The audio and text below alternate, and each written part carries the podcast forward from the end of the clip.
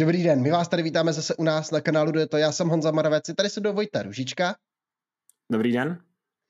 A my vás vítáme také v roce 2024. Doufáme, že bude tak povedený a tak úspěšný snad jako třeba rok předcházející a pokud se vám čirou náhodou nevyvedlo, tak snad ten rok 2024 bude o to lepší a my vám chceme popřát hodně štěstí, hodně zdraví a taky dost cyklistických zážitků do toho roku 2024 a dneska jsme se tady potkali, aby jsme se podívali na to, co nás čeká na silnicích v roce 2024, co čeká závodníky v té sezóně, jaké nástrahy si pro ně organizátoři připravili a třeba i na nějaké zprávy, které už unikly do médií nebo je týmy oznámili, kdo kam zamíří z těch hlavních hvězd.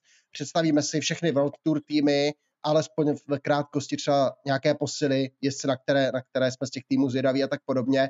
A podíváme se, proletneme si tak tou sezónou vždycky nějaký závod a proložíme to nějakým týmem, ať tak, tak hezky nakombinované. Moje první otázka je ale na tebe, Vojto. Co ty čekáš od roku 2024, od té cyklistické sezóny? Asi nebudu nějak tady dávat nějaké rozsáhlé rozbory, protože si myslím, že by ta sezona měla být něčím jiná než ta předchozí. Prostě uvidíme, uh, uvidíme podobnou sezonu, je tam stejná skladba závodů, eh, pravděpodobně eh, jsou tam některé závodnické změny u těch velkých závodníků, které to hodně ovlivní, ať už to bude Pogačar na Giro, Wout van na Giro, nebo třeba olympijské hry, které to taky výrazně ovlivní tu příští sezónu, takže v tom bude trošku možná jiná. Jsou tam některý závodníci, o kterých třeba čekám něco, že se zvednou po tom neúspěchu v telonské sezóně, nebo že čekám o nich víc. Jsou tam někteří zajímaví mladí závodníci, na které se těším. A naopak je tam spoustu závodníků, kteří jako tak nějak podle mě musí něco dokázat, protože se jim prostě nedaří a myslím si, že mají navíc, ale k tomu se budeme asi všechno věnovat. Ta sezóna začíná v době vydání videa už za dva týdny, e, přibližně za dva týdny. 17. ledna totiž startuje závod Tour de Under, takže takový ten tradiční otvírák sezóny, který se ale v loni vrátil po teda docela dlouhé pauze. Vyhrál Jay Vine a asi tak nějak se můžeme přesunout právě k závodu Tour de Under, protože to je ten úvod. Eh, a jsem závod, který prostě trochu obměnil ten svůj kalendář, nebo ten svůj, eh, ten svůj profil těch, těch etap a eh, docela se těším na ten úvod jako tradičně. Přijdou tam i některá zajímavá jména, nicméně určitě to nebude ten hlavní, hlavní tahák té sezóny. Ale taková jako takový úvod do té sezóny by to měl být parádní. Organizátoři nachystali celkem šest etap, vrátit by se měla i Vilunga Hill, takže to legendární stoupání Richieho Porta a Tour de Andre je závod, který určitě potáhne a myslím si, že nejeden z nás bude ráno vstávat, aby stihl alespoň třeba dojezd etapy. No a co může slíbit zatím, tak předběžně ta startovka, jenom když vypíchnu pár jmen, Pipogána, Corbin Strong, Matias Vacek, Julien Alaphilippe, Ruben Guerreiro, Simon Yates s Calebem Juvnem a Lukem Plapem dresu JK, takže Samuel, Samuel v barvách Bory, takže ta startovka zatím se nám plní jako hodně zajímavými a celkem velkými jmény, takže Austrálie vlastně táhne, ale tu nejnabitější sestavu už oznámenou má tým Jayko Al-Ula a protože nám sezona začíná dvěma závody v Austrálii, jelikož následuje vlastně hned po Tour Under, týden po Tour Under ještě klasika Carl Evans Great Ocean Road Race, tak bychom měli začít jediným australským týmem ve World Tour, to je tým Jayko Al-Ula pro rok 2024 ta loňská sezona, to jsme si už hodnotili, ale přichází pár zajímavých jmén. Max Walscheid, Mauro Schmidt, to bude extrémně zajímavé jméno, Luke Platt a Caleb Juven, návrat ztraceného syna. Ne první, ne poslední, nebo první, ale ne poslední, tady v tom našem videu návrat ztraceného syna do některého týmu. Takže Caleb Juven do týmu Jayko a poté hodně nepovedené loňské sezóně. Co myslíš, že od něj bude Jayko chtít? Asi víceméně jakákoliv výhra na nějakém, obzvlášť na Grand Tour, pokud vyhraje aspoň jednu etapu na Grand Tour, tak to bude podle mě úspěšná sezóna, protože to bude mnohonásobně lepší, než co jsem povedl v těch předchozích letech, kdy skutečně prostě mu ty sprinty nevycházely, měl problém získat vůbec nějaké vítězství, na tož pak ve World Tour, takže podle mě, eh, pokud by se Juvnovi podařilo to, co se mu loni nepovedlo, eh, vyhrát právě etapu už třeba někde v úvodu sezóny, kdy na UAE Tour loni tomu bylo hodně blízko, tam byl jako nejrychlejší sprinter, ale prostě mu to vždycky uniklo. Tak pokud letos by se mu podařilo vyhrát etapu na Tour de Anda, tak věřím, že prostě to úplně tak nějak nastartuje tu jeho psychiku jinak a bude to úspěšnější uh, sezóna, ale bude se tam muset ještě motat s dalším sprinterem. Dylan Hrnwegen zůstává v Jakeu, takže to je taky velká ambice. Nicméně ten tým by měl být asi obmotaný kolem Simona Jejce, jako každý rok a Simon Yates letos pojede Giro, takže co čekat od Simona Yatesa na Giro? Jede znovu na Giro, takže, nebo vrací se na Giro po loňském čtvrtém místě z Tour de France.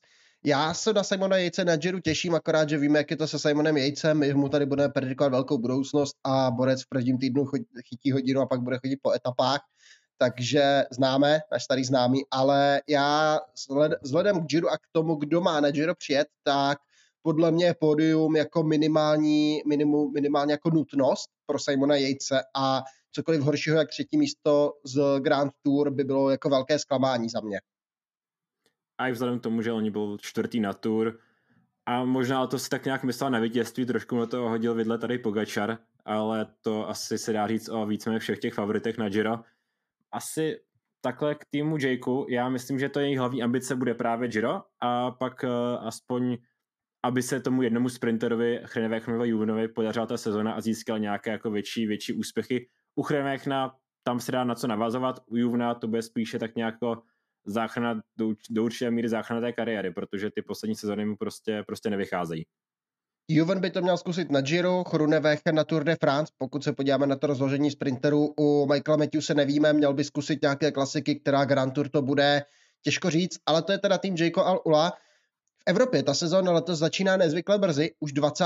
ledna, takže jenom krátce po startu Tour Down Under, ještě vlastně poslední etapy Tour Down Under se překrývají se začátkem sezóny v Evropě. Začne se ve Španělsku klasikou ve Valencii, poté se pojede další klasika Ruta de la Keramika, hned poté v neděli úplně novinka v tom pelotonu, ale my se posuneme nás tam pak čeká mnoho závodů, takových jako menších, nebo menších, těch hlavně jako té druhosledové závod kolem Algarve se pojede, pojede se závod kolem Valencie, Ruta del Sol, kolem Ománu, Saudi Tour, takže jako závody, které na ten start, na ten start sezóny v tom únoru baví.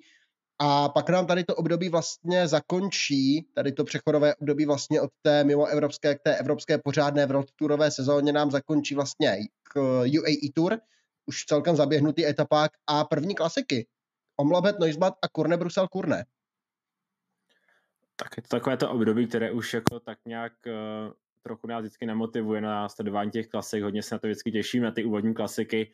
Ne, že by to vždycky byly úplně ty nejlepší závody a ty nejlepší dlážděné klasiky roku, to asi určitě ne, ale jsou to tak střídavé, někdy to jsou lepší, některé, některé zajímavější závody, ale obzvlášť třeba na Omlop se těším, uh, těším se asi na UAE Tour, které bývá takové, jako takový první střed těch některých celkových favoritů, ale my se pojďme asi věnovat uh, dalšímu týmu a to je Astana, která nemá za sebou úplně super výsledky v těch předchozích sezónách. V té loňské sezóně se trochu zvedla oproti roku 2020, uh, 2022, nicméně uh, možná se zblízká na lepší zítřky po tom, co se jim podařilo letos přivést za posily. Jsou to docela jako zajímaví závodníci, nutno říct, takže Eh, nebude to už jenom tým, kde se bude snažit, který se bude snažit získat vítězství pro Marka Cavendishe, ale bude to třeba další posel typu Davide Ballerini, Max Kanter, eh, Anton Charmik, hodně zajímavá posila, i Deschelling, eh, to, je, to jsou takové ty posily a samozřejmě další velká věda týmu Alexej Lucenko, což myslím, že ty závodníky, které jsem teďka zmínil, že budou takový ti hlavní tahuni, nebo měl by být ti hlavní tahuni toho týmu. Mark Cavendish měl loni v Astaně jeden velký problém. Tu vítěznou etapu na Giro mu musel rozjíždět jezdec cizího týmu Geraint Thomas, takže Astana ten sprinterský vlak vůbec nezvládla a ty přestupy byly z velké části na to zaměřené, protože Morkov, Baleríny, to jsou zkušení harcovníci ze Soudalu, kteří tam rozjíždějí sporty. I Deschelling tam do toho může promluvit. Tedy Diggerselik, velmi zkušený rozjížděc týmu Lotto Destiny. Takže tady to jsou všechno jezdci, které si ta Mark Cavendish poskládá do toho vlaku. K tomu Hedok Bulubrhan nebo Lorenzo Fortunato. Lorenzo Fortunato za mě hodně zajímavý přestup. Astana s ním může cílit na nějaké vyšší pozice, ale po té sezóně loni, kdy se nám tam objevili i vlastně nějací jezdci uvnitř týmu, kteří vlastně by mohli zazářit. Gleb Syrice ukázal rychlé nohy, například Christian Scaroni nebo mladík Gianmarco Garofoli, Michele Gazoli, to jsou jezdci, kteří vlastně vystrkovali tak trošku růžky a mezi hvězdy týmu se podle mě zařadil Caseball, to bude také velká, velká ambice. Ten cíl je hlavní a jasný, vítězství etapě s Markem Cavendishem, ten tomu vlastně pořídil i svůj program, startuje vlastně v Kolumbii, pak si střihne UAE Tour, Tirreno Adriatico, klasiku Brugge, Schelde Price a pak Tour de France, takže vynechává letos Giro a soustředí se všechno na Tour de France a já jsem zvědavý, jestli se mu to povede, asi by se mu to přáli. A jsem taky zvědavý, jakou sezónu bude mít Alexej Lucenko, protože s ním to pořád hodně stojí a padá. Ale tak celkově myslím, že ten tým bude zkrátka cílit po vítězstvích na World Tour podnicích, i třeba jako typu Baskicko, Katalánsko, právě UAE Tour, tam chodí do úniku. A případně závodníci typu Anton Čármek by klidně mohli získávat i jako dobré výsledky v těch prokontinentálních uh, závodech, jako já nevím, jako závod kolem Ománu a podobně, podobné typy závodů, kde by jako mohli tyto závodníci dojíždět vysoko, protože Astana zkrátka potřebuje sbírat body, takže to bude asi ten cíl získat co nejvíc bodů. eh, a to bude kombinace, ať už to budou sprinteři nebo ty závodníci na celkové pořadí. Takže Astana, myslím, že mám od ní trochu vyšší očekávání než té předchozí sezóně, to určitě, ale pojďme na takový ten první závod, na který možná i ten nejpopulárnější, jeden z těch nejpopulárnějších závodů v roce, a to je Strade Bianche.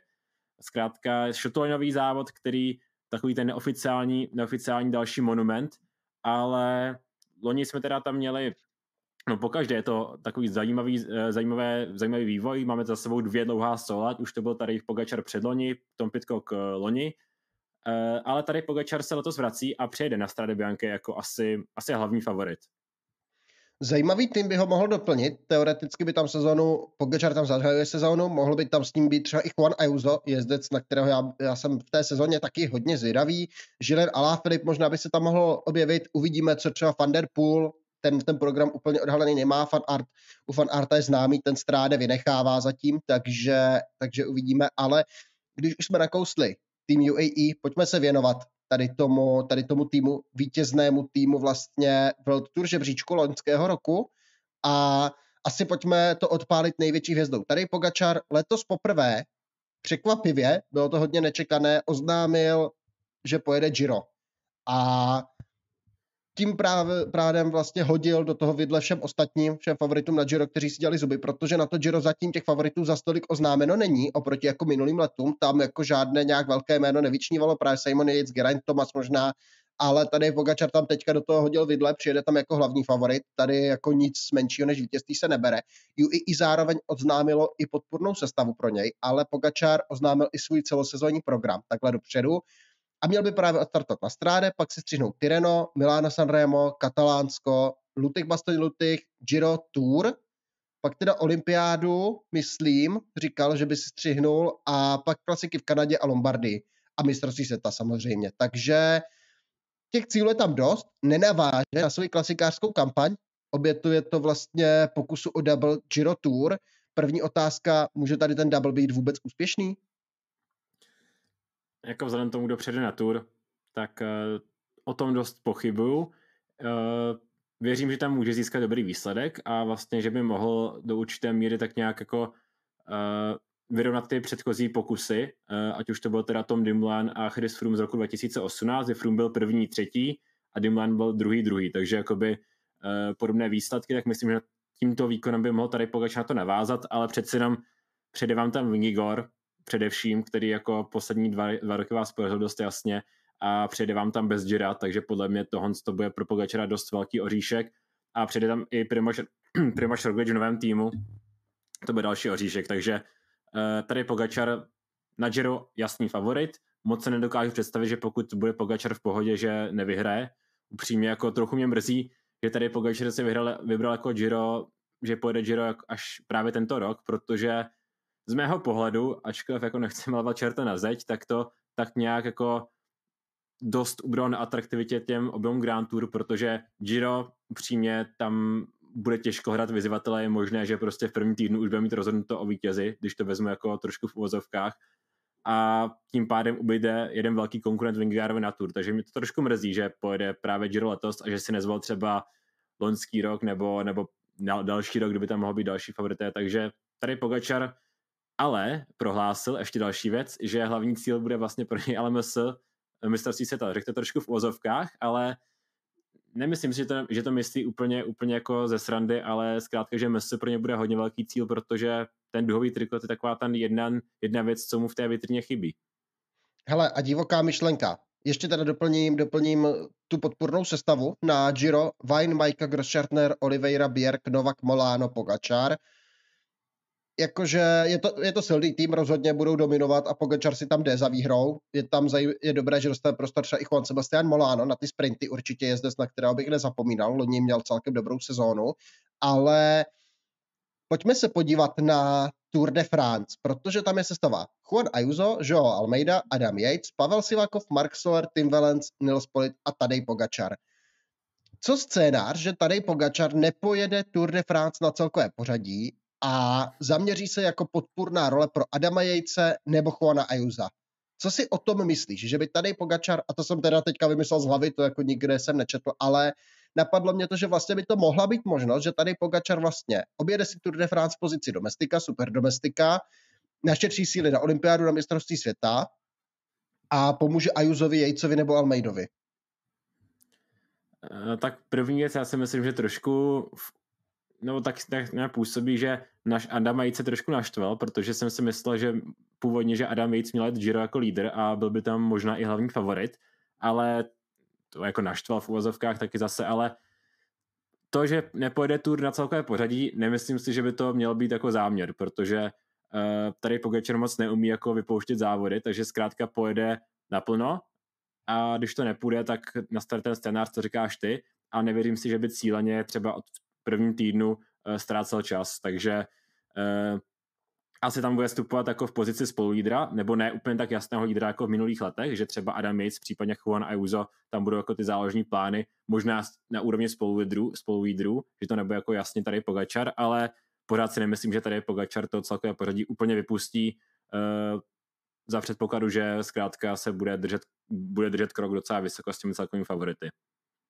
ale jinak celkově ten tým vypadá extrémně silně, když se pověnujeme Almeidovi, ten by měl začít sezónu na domácích závodech v Portugalsku a pak právě je jeho cílem Tour de France a Juso ten zase začne na domácích závodech ve Španělsku a jeho cílem je Tour de France z těch dalších lídrů.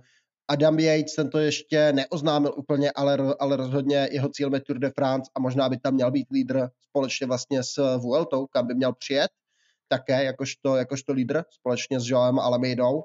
Juan Ayuso by měl Vueltu letos přeskočit. Takže to jsou ti lídři, pak jsem zmínil Juana Sebastiana Molána jako zajímavého sprintera, pak jsou tady jezdci, kteří asi tu šanci už nedostanou, jako Brandon McNulty, Mark Soler, Pavel Sivakov jako příchod, Jay Vine a tak podobně. Jsou tady zajímaví mladíci teda, přichází do UAE, což je vlastně hodně zajímavé. Igor Arieta jakožto nadějný Španěl, Filippo Barončín jako někdejší U23 šampion, Jan Christen, ale jméno, na které já třeba jsem zvědavý do dalších let, dvě jména jsou Antonio Morgado a Isaac Del Toro já si myslím, že o nich se asi rozpovídáme víc ve videech o talentech. Asi určitě a tak nějak co od nich čekat už v té příští sezóně.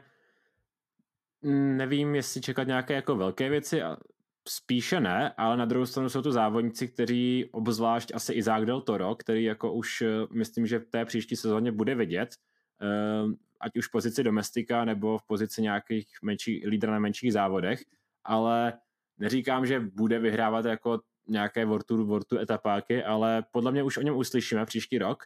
Uh, Antonio Morgado možná potřebuje ještě trochu více času, to mi nepřišel z těch juniorských kategorií zas tak jako vyspělý závodník v tu chvíli jako, jako, uh, jako Isaac Del Toro, ale uh, to nám asi řekne ta příští sezóna a rozpovídáme se u toho, u těch talentů. Celkově ještě závodník, kterého jsem hodně zvědavý, je Mark Hirschi. Uh, ten podle mě dal docela základ v té předchozí sezóně, že by mohl být výrazně lepší a trochu se vracet do té formy, Uvidíme, jestli to potvrdí.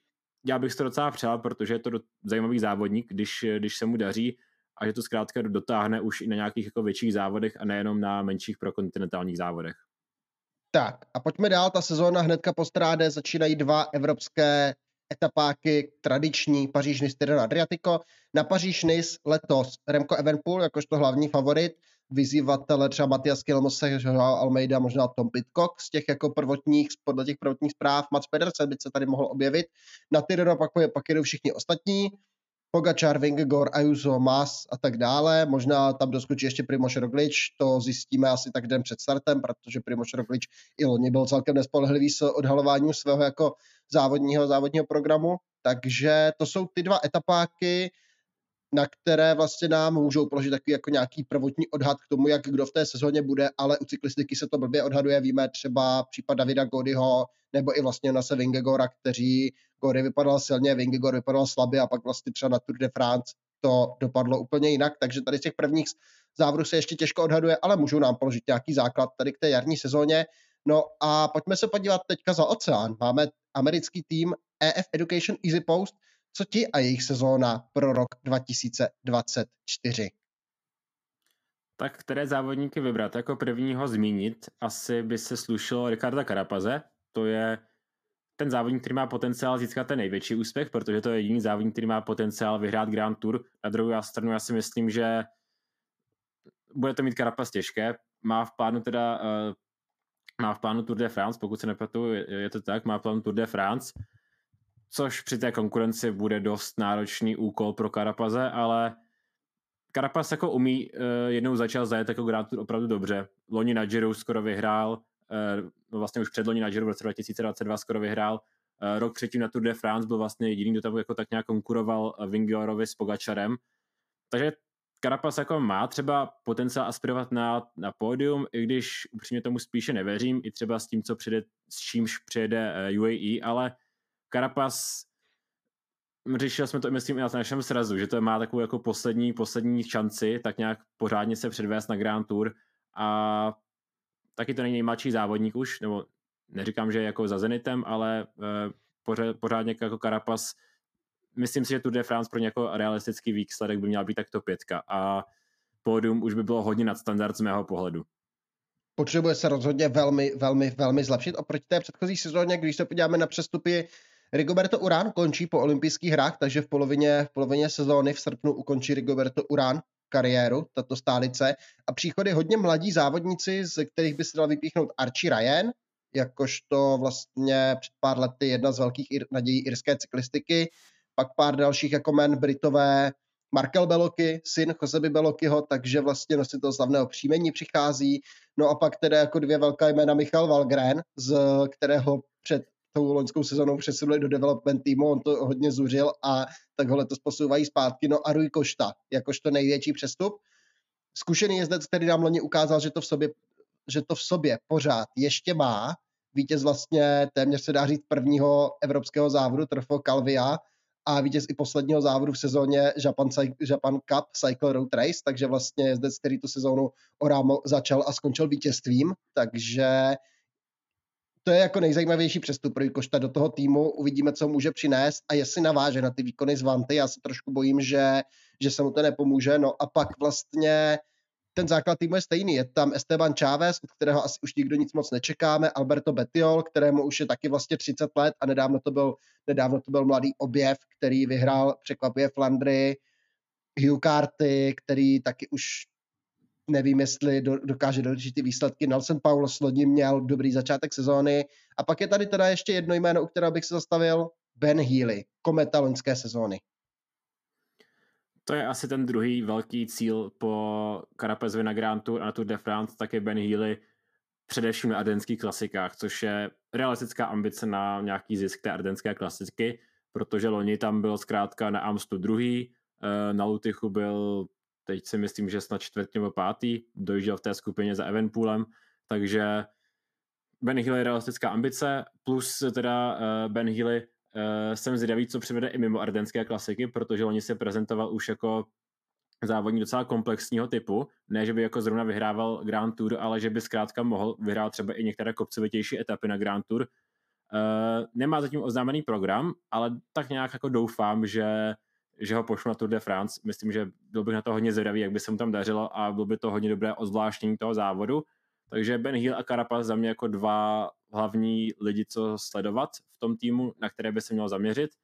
A uvidíme teda, co Rui Košta. Tam souhlasím s Honzou, že spíše bych byl k tomu trochu skeptičtější, že se mu to podaří navázat na tu loňskou sezónu. Nicméně po... máme teda zebráno tým EF eh, a pojďme dál v tom kalendáři a to bude Milan Snedemo. Přijde řada na první monument. Eh, loni krasový za Matěje van der Poola. Můžeme letos čekat něco podobného? No, jako zatím podle toho, co vidíme v cyklokrosu, tak bych se, tak bych se toho bál, že Matěj van der Poel tu sezónu absolutně zničí. Každopádně ale přijede mu tam těžká konkurence. Vrací se tady Pogačar, který si určitě bude na podžo brousit zuby. Už několikrát to tam zkoušel a zkusí to znovu. Někdejší těz Žiller, ale Filip Matt Pedersen se určitě nebude chtít nechat zahanbit. Přijede Pipogana, hodně zajímavý jezdec do té příští sezóny. Budeme se u ně, o něm asi taky bavit pak více u Ineosu ale Matěj van der Poel tady bude asi jako velký, velký favorit. Uvidíme, co Wout van Art, tam ten program vlastně je škoda, že ani u van der Poola, ani u van Arta ten program ještě není úplně stoprocentně doladěný, u van der Poola vlastně skoro vůbec a u van Arta, u van Arta máme aspoň nějaký nástřel teda, ale my se pojďme podívat na jiný tým a já tam pořád vidím takového černého koně. I třeba na Sanremo jezdec, který ale taky potřebuje extrémně zapracovat na své sezóně po té nepovedené loňské a to je Biniam Girmay z týmu Vanty, takže pojďme na tým Vanty. Bini Girmay asi zůstává tou hlavní hvězdou, hlavní postavou, ale vytáhli se nám tady i noví jezdci. Extrémně dobře je na tom, na to byl loni Gerben Thyssen, pokud ten, který pokud na to naváže, tak se zařadí mezi top sprintery, podle mě, pokud dokáže dál stavět na těch svých výkonech. Mike Toynison se dobře chytil v tom týmu vlastně loni, může na to navázat. Já jsem, já jsem zvedl na Huga Páže, který vlastně po tom raketovém začátku celkem vymizel. A Madis Michels, estonský nadějný sprinter, by mohl vlastně dál budovat si to jméno. A ty přestupy, žádná je velká jména, ale vy to brát, sprinter týmu Flanders Balois přichází a ten dojížděl v desítkách na těch menších belgických závodech, sbíral body a pak třeba zajímavé jméno za mě Francesco Busato, vítěz třeba juniorského, juniorské U23, teda uh, junior U23 Lutychu, abych to řekl správně, a tak podobně zde, který byl v desítce na etapách v Aveniru, v desítce na etapách na, U20, na U23 Giro, takže nadějný klasikář italský. Uh, to určitě. Já bych ještě k těm jménům přidal teda Hugo Páže, na kterého jsem zvědavý, že by mohl se předvést, ale asi souhlasím s tím hlavní hvězda a hlavní koho sledovat Biniam Girmay a ten skutečně má za sebou dvě profesionální kar- eh, sezóny, první skvělá, druhá na jeho poměry hodně podprůměrná, takže uvidíme, jaká bude to letos a od toho se možná bude i silně odvět úspěch toho týmu, protože to je jeden z těch závodníků, který skutečně má potenciál vyhrávat i ty větší závody, eh, třeba i právě Milan Remo, eh, takže Biniam Girmay uvidíme, ještě taky neoznámil ten program, jestli to bude Tour nebo Giro, možná by si letos zase mohl věřit na Tour, protože loni ta Tour mu moc nevyšla, takže uh, takhle k týmu Intermarše uh, a pojďme, pojďme dál. Uh, jaké závody nás čekají po Milan San Remo, takže to bude závod kolem Katalánska. Už takový ten bližší, nebo ten pozdější střed těch celkových favoritů. Loni tam byl velký střed na, na Giro, ať už to Roglič proti Evenpoolovi. Letos ta sestavy samozřejmě moc oznámené nejsou, na koho bychom zatím, zatím se měli češit. Vypadá to jako z těch celkových favoritů třeba Nairo Quintana, velký návrat, budeme se tak o něm bavit. Možná tady Pogačar, to by dávalo smysl vzhledem k Giro a je to taky závod, který ještě tady Pogačar nevyhrál. Nebo Kian Udebrooks, taky se o něm budeme bavit vzhledem k uh, u Jamba, takže uh, nebo vysmalý se bike týmu, už jsme to říkali, že jsme na ten tým životě, životě ne, nespomene na to správné jméno, takže Zátkom Katalánska asi bude taková, takový úvodní nástřel těch eh, celkových favoritů, ale pojďme eh, k dalšímu týmu a náš další tým, kterému se věnovat, je tým Desert, takže tým, který moc neposílil, přivedl teda asi ta největší hvězda Sam Bennett, ale především se jim v loňské sezóně objevila jedna velká hvězda a to je Felix Gal, což by asi měla být ta hlavní hvězda toho týmu. Pro příští sezónu Velká změna, Decathlon a Zerla Mondial tým přichází silný sponzor, bude nový výrobce Colfan Rysel a přichází právě Sam Bennett, který potřebuje akutně restartovat kariéru. Přichází Viktor Lafy, úspěšný vítěz etapy z Tour de France. Přichází schopný časovkář, schopný časovkář Bruno Armera Dries de Bont, jakožto klasikářská síla. Takže ty přestupy je jich sice málo, ale nemůžeme říct, že jsou špatné. Hlavní hvězda po loňské sezóně rozhodně Felix Gal. Ten program u něj bohužel nemáme, není známý. Já si myslím ale, že se bude, že, že by mohl kopírovat ten loňský rok. A Ben O'Connor, jakožto ten druhý lídr, si myslím, že by si mohl zkusit Giro. Ale je to takový jako můj odhad, který si tady cucám teďka z palce. Ale dávalo by mě to i celkem smysl, nebo opačně, já být, já být vlastně šéfem, tak O'Connora s Gálem pro příští rok rozdělím a jednoho pošlu na Giro, druhého pošlu na Tour de France ať tam můžou sbírat zase třeba i nějaké klidně etapové výhry, ale oba můžou zkusit i to celkové pořadí. Zlepšit se potřebuje Benoit Kosnefroa, který vlastně po té povedené sezóně 22, tu sezónu 23 celkem zkazil. Tenhle ten klasikár byl hodně nevýrazný, takže tam je prostor na zlepšení. Viktor Lafay si myslím, že bude velmi, skvělá, uh, velmi skvělý vlastně přestup, který může nazbírat ty potřebné World Tour body, které Aže Desert taky potřebuje asi souhlasím s tím, co se říkal. Gala bych poslal na tour. je to nejlepší závodník aktuálně a Tour je váš hlavní cíl a Ben O'Connor po dvou neúspěšných Tour de France by zase mohl zkusit to změnu a jet Giro. Eh, po katalánskou teda přijdou na řadu eh, další klasiky, E3 a Chent, což bude už symbolizovat tak nějak jako blížící se závod Flander, ale předtím ještě E3 s Chentem. Očekáváme už tak nějak jako nástřel těch favoritů na, na Flandry. Vynechá teda tady Pogačar, letos dlážděné klasiky, takže neuvidíme třeba na E3 tu podobnou bitvu jako loni, kdy to byl fan art Van Der Poel a Pogačar proti sobě, ale Van Der Poel s fan artem tam pravděpodobně tak nějak jako uvidíme na těch dlážděných klasikách proti sobě. A na koho jsem třeba zvědavý, ještě takhle v úvodu na těch klasikách bude asi Arno Deli, ten myslím, že už by tam klidně mohl míchat kartami trochu více na těchto úvodních klasikách, ale další, závod, další tým, kterému se budeme věnovat, je tým DSM, který pořád se na ním zmítá taková ta jako pochybná aura těch, toho týmu, z kterého ty závodníci odcházejí, rozbíjí kontakt předčasně a odcházejí. Máme tu další příklad z nedávné doby, z pár dní starý, to je Lorenzo Milesi, který odchází do Movistaru, opustil tým předčasně. Na druhou stranu je tu jedna velká posila a to je Fabio Jakobsen, který je asi ten hlavní závodník, který by měl být v tom týmu sledován.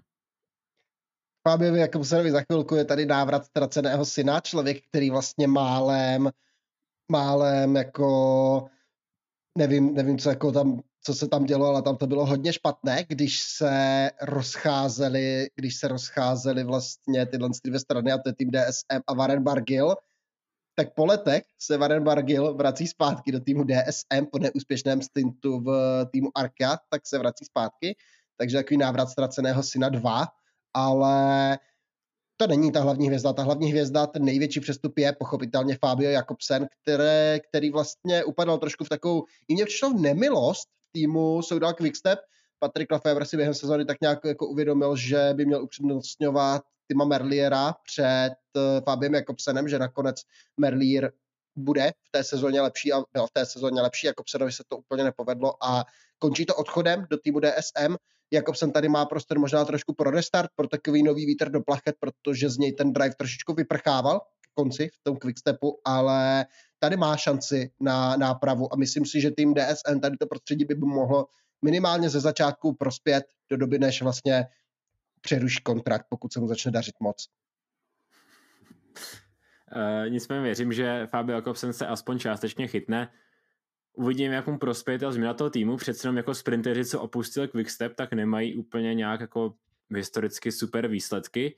Uh, bylo jich docela více, kteří opustili Quickstep a zkrátka, zkrátka ty vítězství přestali sbírat, ale Fabio Kopsen, to je prostě rychlý závodník, věřím, že, eh, že zase začne vítězit, eh, takže tolik k Fabio Kopsenovi, pak jsem zdraví na samozřejmě takové ty už klasické závodníky v tom týmu, jako je Roman Bardet, to bude velká asi ambice toho týmu, Uh, jako je třeba John Degenkolb, který loni naznačil, že by to nemusel být úplně jako už uh, jenom do, dosloužit tu kariéru, ale mohl by předvést některé lepší výkony.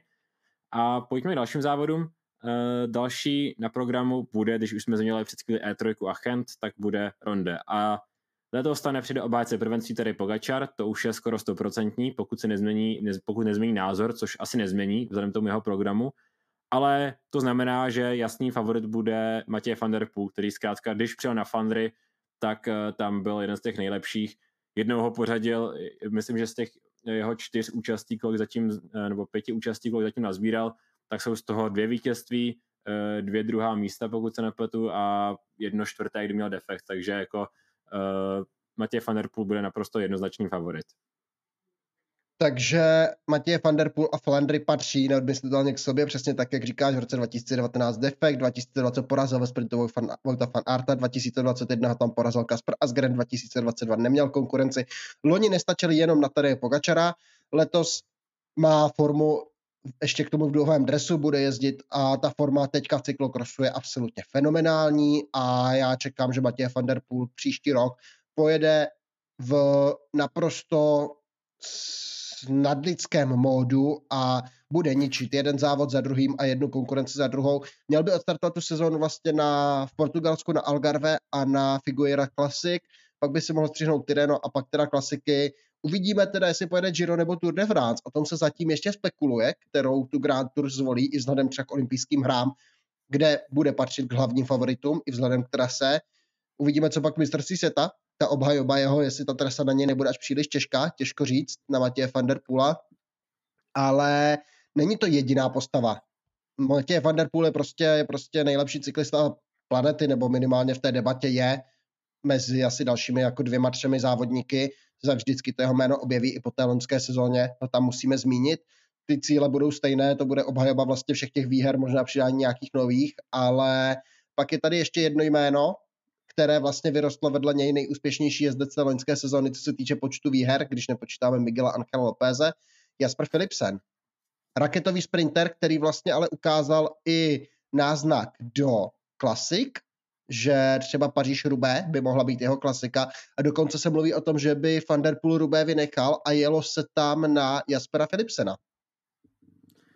To si myslím, že se nestane upřímně. Já si myslím, že tady, eh, že eh, Van der Poel Rubé pojede, ale že třeba spíše ten první lídr číslo jedna bude případně Jasper Philipsen. I když z mého pohledu by to u Rubé nedávalo smysl, protože máte dva závodníky, dva závodníky, kteří jsou schopni ten závod vyhrát uh, a zkrátka jako jet jenom na jednoho z nich, když jako Rubé je naprosto nevyspytatelný závod, kde jako defekt může se stát v tu nejhorší možnou chvíli a zkazit vám víceméně celý závod, takže já si myslím, že zkrátka ta strategie bude taková, že pojede Van Der Poel i Philipsen a ten, ten tým tam bude pro ně a budou se tak nějak jako střídat a závod rozhodne o tom, kdo bude ten lídr.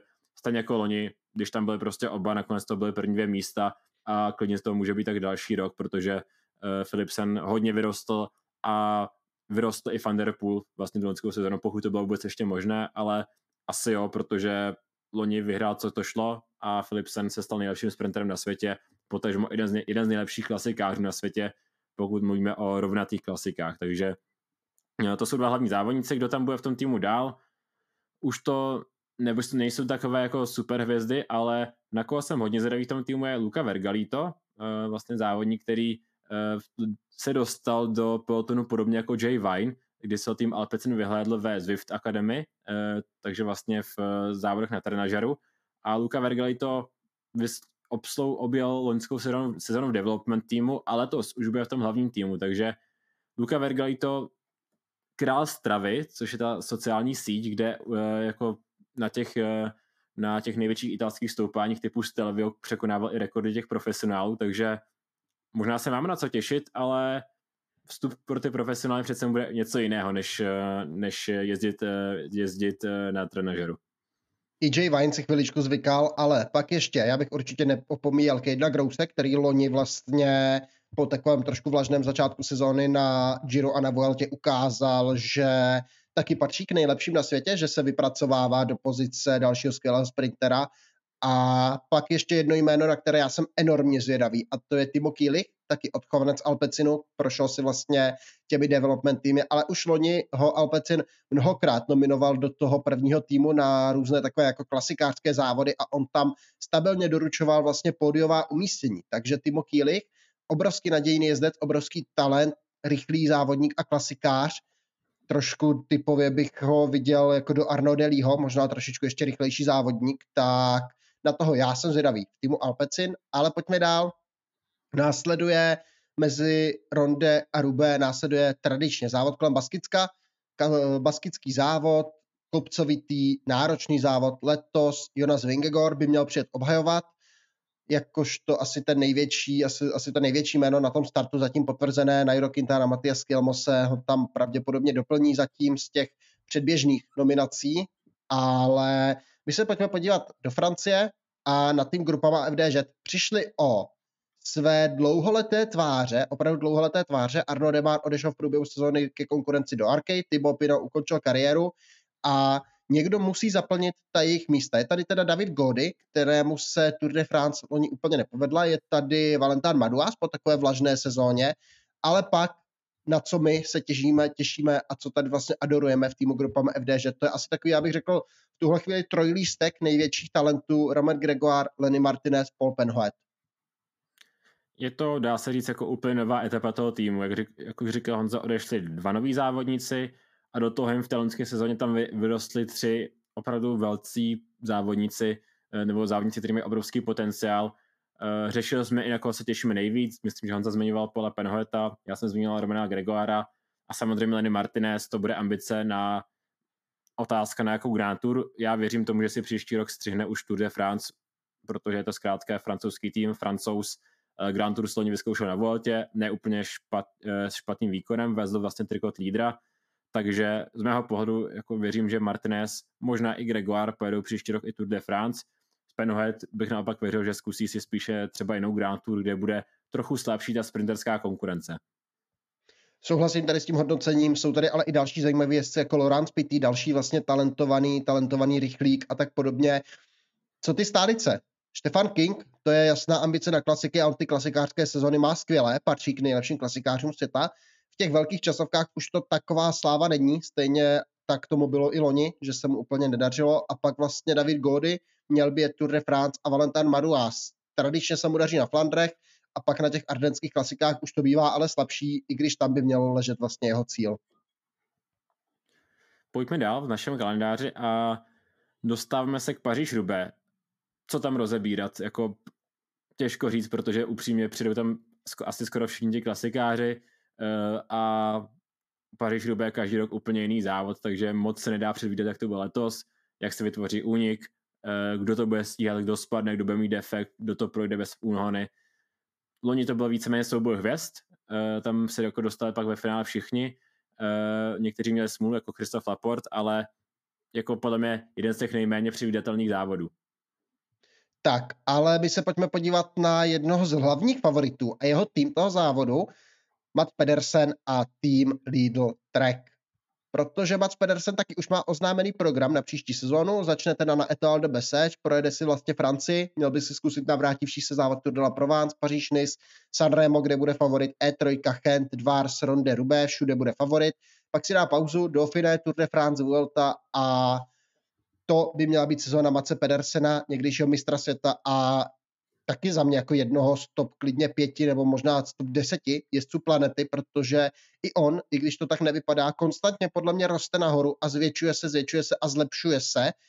Já si pamatuju vždycky třeba to jeho famózní vítězství na Bemer Cyclassic, kdy si tam hodil to solo z pelotonu místo, aby čekal na sprint, takže to bylo velmi dobré a Matt Pedersen je hlavní hvězda toho týmu, má za cíl Tour de France, kde by měl cílit teda na žlutý trikot, ale vyrostla nám tam další zajímavá jména a hlavně mnoho zajímavých jmén přišlo do týmu, do týmu Trek, ten tým extrémně posílil. Máme tady Matiase Skielmoseho jakožto kandidáta, letos už si myslím, že je to kandidát na to vyzkoušet si celkové pořadí.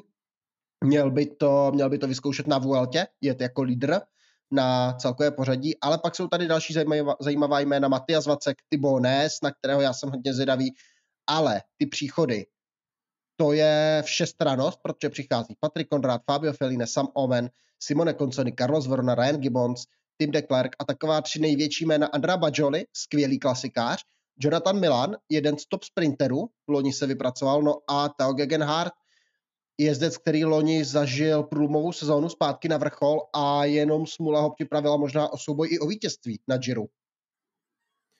A právě zmiňoval, že jeden z těch uh, důvodů, proč opouští Inos a přechází do treku, je Tour de France. Zkrátka by si chtěl zkusit Tour de France na celkové pořadí a pokud se mu to dost podaří dostat zpátky do té formy z loňského Gira, tak klidně můžeme zvažovat na Tour de France. By to, nebo doufám, že se mu to podaří a tím pádem by byl na Tour de France jako extrémně zajímavý závodník. Neříkám, že by měl zrovna vyzývat jako, jako Vingigora, ale bude to takový ten závodník typu, já nevím, loni podle mě na úrovni třeba Carlos Rodriguez, možná i třeba Simon bratrů Jejcových, kteří takový ozvláštňují ten závod, eh, bojují třeba o, o pódium, možná o první pětku a skutečně hodně zajímavý závodník.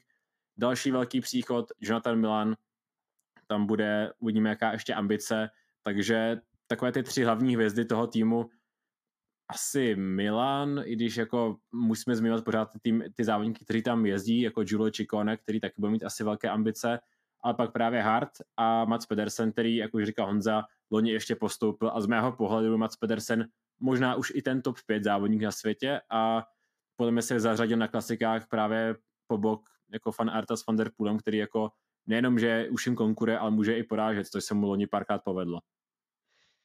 Vlastně Čikone i Milan by si měli střihnout, by si měli střihnout Giro, na Tour de France je to Pedersen, Pedersen s Timehartem a Vuelta pak teda Pedersen, Matias Kilmose. Matias Vacek má předběžně nadřeknutou Vueltu podle teda zveřejněného plánu, což by mohlo být pre- premiérová Grand Tour pro českého závodníka. Uvidíme, jak se bude dařit.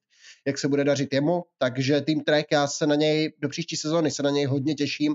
Je to tým, který podle mě má kapacitu na to míchat na, za kartami a to na různých závodech, na různých typech závodů. Takže na to se těším. Po Rubé následuje týdenní pauza a přichází trojlístek Amstel Gold Race, Flash Wallon a Liège Bastogne Liège, takže Ardenská trojkoruna. Loni jsme byli asi nějakých 150 km možná od toho, aby jsme viděli třetí historický mužský ardenský, ardenský triptych, vítězství na všech třech klasikách, tady Pogačar po vítězství na Amstlu a na Valonském šípu spadl, takže po druhé v řadě vyhrál. Lutik Mastin, Lutik Remko Evenpool a zatím ten závod poslední dva roky má stejný scénář, Evenpool nastoupí, nikdo se ho neudrží a zvítězí. Takže se pojďme podívat na Remka Evenpoola a tým Soudal Quickstep. Tým, který vlastně my jsme měli dlouhou dobu zafixovaný jako tým klasikářský, tým, který vlastně se soustředí na ty dlážděné klasiky. S příchodem Remka Evenpoola se tahle orientace, orientace mění a Remko Evenpool letos na plánu poprvé v kariéře Tour de France.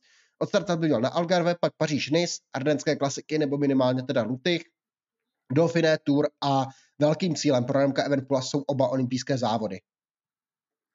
Tak nějak letos koketoval, podobně jako tady Pogačar, který už to teda oznámil, že to pojede, ale Evenpool koketoval s tím, že byl Giro a Tour, což dávalo smysl z toho pohledu, že Giro mu sedí extrémně, Tour de France mu z mého pohledu moc nesedí naopak.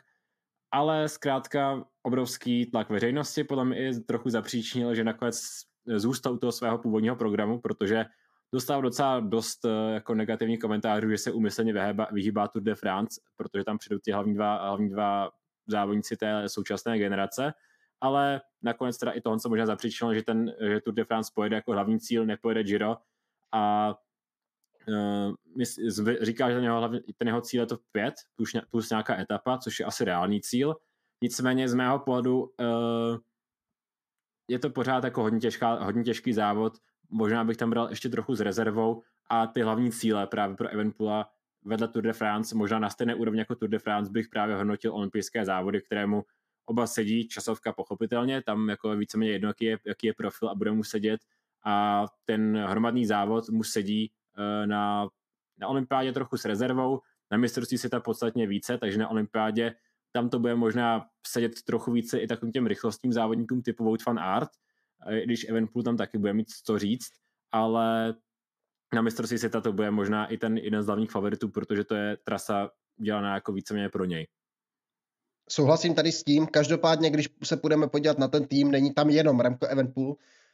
Prožili tady v Quickstepu velký takové velké zemětřesení. Odchází Fabio Jakobsen, odchází Florian Senešal, Remy Cavagna, Davide Ballerini, Andrea Bajoli, Mauro Schmidt, i ten Vernon, takže velmi schopní závodníci a přichází hodně jako mladíci, kteří ale jsou celkem nadějní. Já jsem z Edina Vilema juniora Le- Lekerfa, Gil Gelders, Paul Manier a tak. To jsou hodně zajímaví závodníci, kteří přichází, ale z těch jako velkých men Luke Lamperty, Američan, u kterého u kterého vlastně jsou velké ambice, že by se mohl vypracovat do pozice top sprintera do, do pár let, ukazoval vlastně už zoubky. No a pak teda dva přestupy, které za mě jsou celkem riskantní, protože ten tým můžou velmi schopně a velmi snadno destabilizovat. A to je Gianni Moscon a Mikel Landa.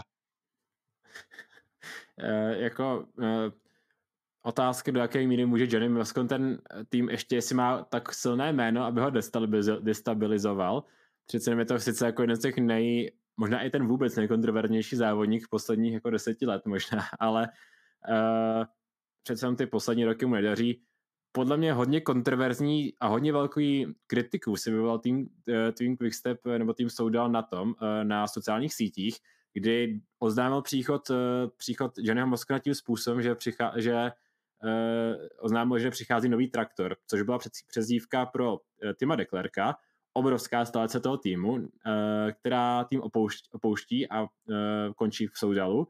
A naopak eh, vlastně miláček fanoušku a přijde nejvíc nenáviděný závodník v pelotonu a dáte mu přezdívku toho nejvíc milovaného závodníka, který odchází, takže pochopitelně musel tým Quickstep počítat s tím, že dostane jako neskutečnou kritiku za tento, tento krok.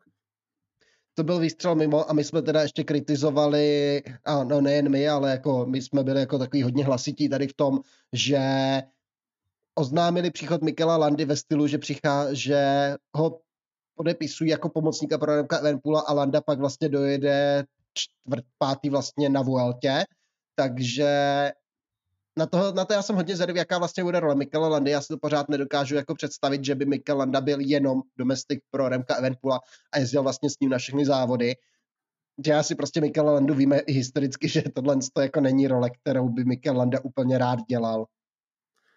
No, nedokážu si to představit uh, s tou mentalitou Mikela Landy, protože pamatujeme jako jeho štace asi obzvlášť v Astaně. Giro 2015 je hodně legendární, uh, pak to byla Tour 2017, myslím, pro Chrise Frooma, Uh, Bahrain to bylo tak nějak, tam neměl úplně jako jasného, jasného lídra, tam byl on tím lídrem, ale je pravda, že úplně nedokázal přebrat to, žele, to, to železo toho hlavního tahu na toho týmu a moc se mu nedařilo, až do talentské sezony, kdy jako na Voltě jezdil hodně dobře. Takže podle mě zkrátka lídrem bude tady jednoznačně Evenpool, ale Landa by tam měl být jako ten záložní pán, který jako pří, případně uh, bude jezdit uh, ty záda Evenpoolovi. Zároveň zmíním, že v týmu jezdí teda dva Češi, Jan Hirt, Josef Černý a nakonec se asi hodně těší Slováci, nejen do další sezony, ale do dalších pěti, pěti let třeba. Martin Svrček, vlastně slovenský cyklista eh, minulé sezóny a velký talent, takže na to asi taky bych se zaměřil. Pojďme uh, dál a po teda ještě, uh, ještě jedno jméno mám u Soudalu. Jsme úplně zapomněli na Tima Merlíra, jakožto jednoho stop sprinterů.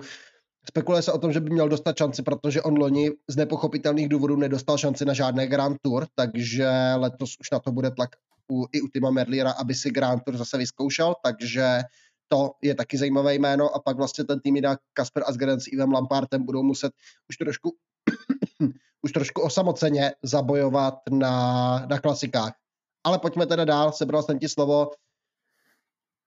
Přiblížíme se k Giro, projedou se závody kolem Romandie, Ashborn, Frankfurt, takové, my jsme se shodli, že Ashborn, Frankfurt taková ne úplně sledovaná klasika, ale my pojďme teďka na ten tým, který asi vyvolává v posledních dnech, no, možná i v posledních letech, největší rozruch, protože je to tým, který za mě to asi největší tým v současnosti, ne finančně, to je pořád si myslím, že je to Ineos, ale těmi výkony, výsledky a tou fantastickou loňskou sezónou je to tým Visma Lise Bike.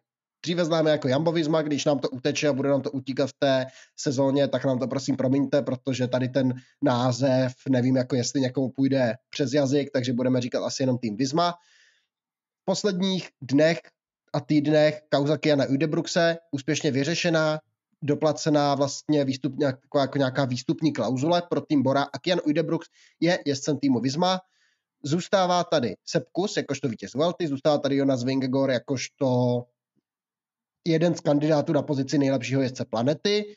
Odešel Primož Roglič, ale zůstává Olaf Koy, stálící je Vogt van Art, takže to jádro týmu až na Primože Rogliče zůstává pořád stejné. Místo Primože Rogliče ho posiluje Kian Udebrooks. Ta, jako ty hlavní cíle jsou asi jednoznačné. Máme tu Vingigor Tour de France, čísl, či, cíl číslo jedna. Mého poru si myslím, že pojede i Vueltu a tentokrát jako, jako jasný lídr uh, a že bude tam určitě favorit, takže to je Jonas Vingor. Pak tu máme Sepa Kuse, který možná bude kopírovat tak nějak kalendář uh, Jonasa Vingora, alespoň to se týče těch Grand Tour. Spekuloval se, že by měl Giro, nakonec to nepotvrdilo a pojede skoro 100% Tour de France a pravděpodobně i Vueltu, jako obhánce prvenství si myslím. Ale pak tu máme zajímavé rozhodnutí, zajímavé rozhodnutí a to je kalendář Vouta van Arta, který jako po dlouhé době vydechává Tour de France, v minulosti naprosto klíčová postava na Tour de France, eh, v loňské sezóně trošku méně, ale pořád to byl důležitý domestik.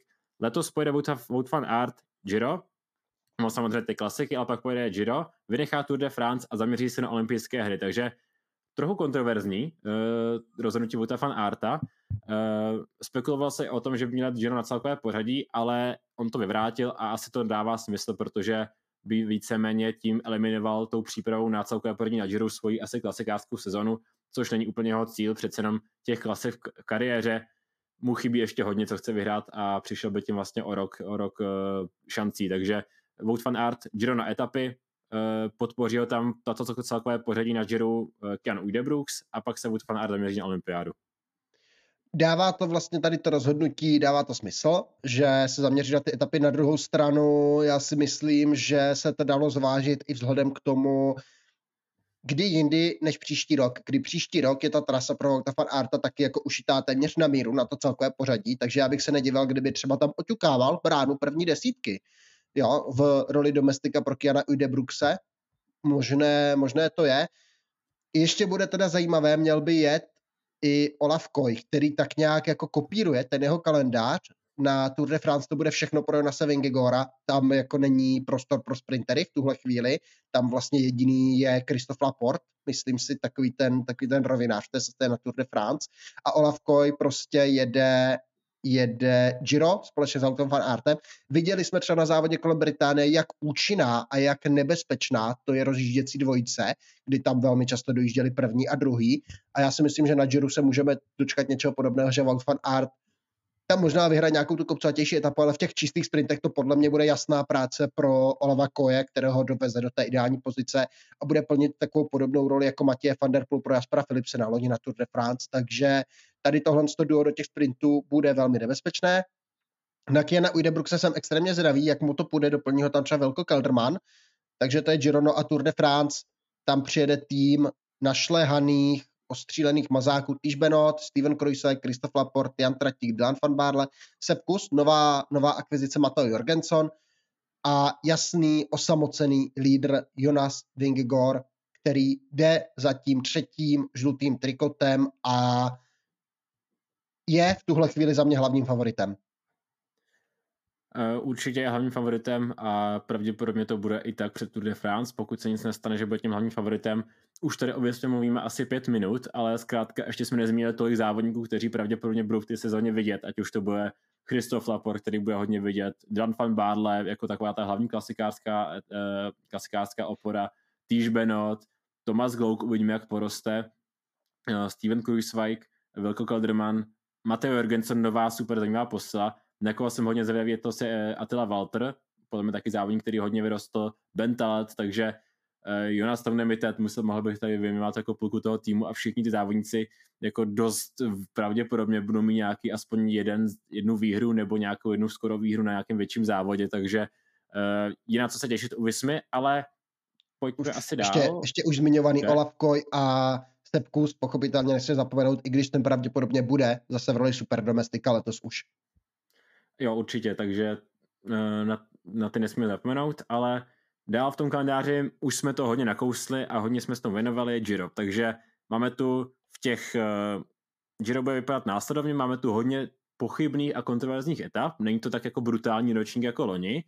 A v těch sprintech sprinterská dvojka Wout van Aert, Olaf Koy by měla dominovat, nicméně máme tu van Aert na ty klasikářské etapy, další jasná, jasná pozice, na celkové pořadí, ale to je asi to hlavní, co vás zajímá a co i nás zajímá, tak na celkové pořadí teda příchod tady Pogačera, jestli mu v tomhle profilu může někdo konkurovat, nebo v jakémkoliv profilu, uh, tahle prostě konkurence, která přijde mi, připadá, že moc ne.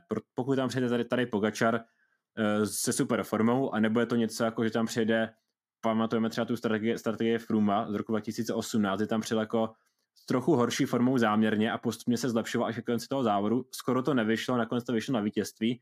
Tak pokud tady Pogačar nezvolí něco podobného, že bude vzhledem k Tour de France trochu už lepší tu formu a přijde na to Giro jako dobře připravený, tak mého pohledu tam nemá konkurenci. Přijde jako dobrý závodníci, přijde uh, Geran Thomas, který třeba teda uh, loni skoro, skoro vyhrál, uh, přijde teda uh, Simon Yates, přijdu uh, samozřejmě i další závodníci, kteří jako historicky na Grand Tour se jim dařilo, a ať už to bude třeba dobře, Wout Pools, třeba jako dobří vrchaři Nairo Quintana, ale není to zatím z toho, co víme, nikdo, kdo by mohl tady Pogačara ohrozit z mého pohledu.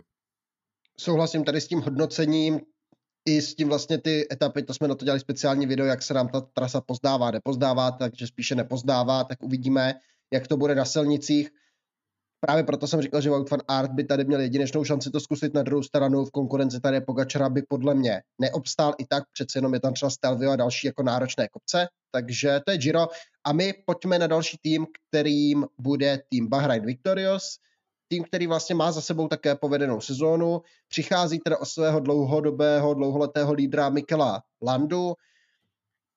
Náhrad, náhradu tak nějak jako vlastně nesehnali. Přichází od Jonathana Milana jako další velké jméno ale jinak ta kostra týmu zůstává víceméně stejná jako v loňské sezóně. Phil Bauhaus jakožto sprinter, uvidíme, jestli tomu se zavede něco, spíš asi ne. Pak je tady Peo Bilbao, Santiago Boitrago, podle mě to je jezdec, na kterého já budu zvědavý v tom týmu asi nejvíc. Jack Hake má co napravovat, Damiano Caruso nesklamal zase loni a Wout Puls ukázal, že taky ještě nepatří do starého železa. Antonio Tiberi měl celkem povedený rok, tu druhou půlku roku po tom, co na jaře zastřelil kočku v San Marino, tak ta druhá půlka roku v Bahrajnu byla už jako taková lepší a Fred Wright má co napravovat, ale hlavní postava je jednoznačně Matej Mohorič. U Bahrajnu je zajímavé, že tam není nějaká jako super hvězda, která by jako vyrožně vyčnívala. Matěj Mohorič se tomu asi blíží, ale neřek, úplně bych ho nezaradil do té kategorie jako typu prostě Vingigor, Roglič a podobně. Takže Matej Mohrič je asi ta největší hvězda týmu, ale tým Bahrain nemá takovýhle super, super nabitý tým hvězdami podle mě, ale týmu Bahrain to úplně nevadí. Je to vidět třeba i na tom, že nepřivedl žádnou, žádnou jako extra posilu, přivedl uh, dva mladé závodníky, ale tým Bahrain tak nějak jako umí držet po sobě, pohromadě uh, a třeba i nečekaní závodníci dokáží doručovat velké výsledky, ať už to byl třeba Pio Bilbao na Tour de France, kde byl hodně nad, nadstandardní podle mě, Eh, Matej Mohorič eh, se na něj docela dost těším na letošní klasiky. Pak od koho si myslím, že by se mohlo to zvedat, tak je Wout Puls, opět na. Uh, tam se na něj docela jsem zvědavý. A u Bahrainu je klidně možné, že se objeví nějaký závodník, s kterým jsme vůbec nepočítali, jako třeba Jack Hake, už dlouho zůstává za očekáváním, tak klidně se může zvednout. Santiago Buitrago bude určitě závodník, který se vyplatí sledovat. Phil Bauhaus, taky sprinter, který tak nějak vyhrává, nevyhrává. Uh, a i přesto, že tomu týmu teda odchází dvě velké jména, Milan a Landa, tak myslím, že Bahrain v té sezóně bude vidět. Takže uvidíme, jak tým Bahrain, ta role lídru není asi úplně ještě daná. Pio Bilbao by měl let na Tour de France, Damiano Caruso na Giro, ale to je tak všechno, co víme. Matej Mohorič si stříhne klasiky, tak jako každý rok. No, a pojďme dál. Po Giro vlastně nám ten závodní program před Tour de France vyplňují Dauphine a Švýcarsko, kde můžeme číst takové ty hlavní indici, jak na tom kdo je, takže na Dauphine by se měl objevit jakožto obhájce prvenství Jonas Vingigor, s ním Remco Evenpool, jakožto hlavní vyzvatel na Švýcarsku zatím napsaný Primoš Roglič, takže uvidíme. No a když jsme tady to zatím dneska ještě opomíjeného Slovince zmínili, pojďme na Primože Rogliče a novou hvězdu týmu Bora Hansgrohe. Takže Primoš Roglič a jeho sezóna. Ten program je takový jako šelijaký, on už loni nám dělal to, že ty závody, které má v plánu, oznamoval těsně jako předtím, než naskočil třeba na Tyreno, oznámil třeba dva dny dopředu. Takže zatím tam má napsaný Lutych, Švýcarsko a Tour de France. Pravděpodobně si myslím, že naskočí třeba na Paříž Nice, že, se, že by se tam mohl objevit. A tím hlavním cílem je Tour de France už v jiných barvách, už nebude v barvách Viz, uh, Vizmali Bike, bude v barvách Bora Hansgrohe. Je tam ta hlavní hvězda, ten hlavní lídr, má šanci?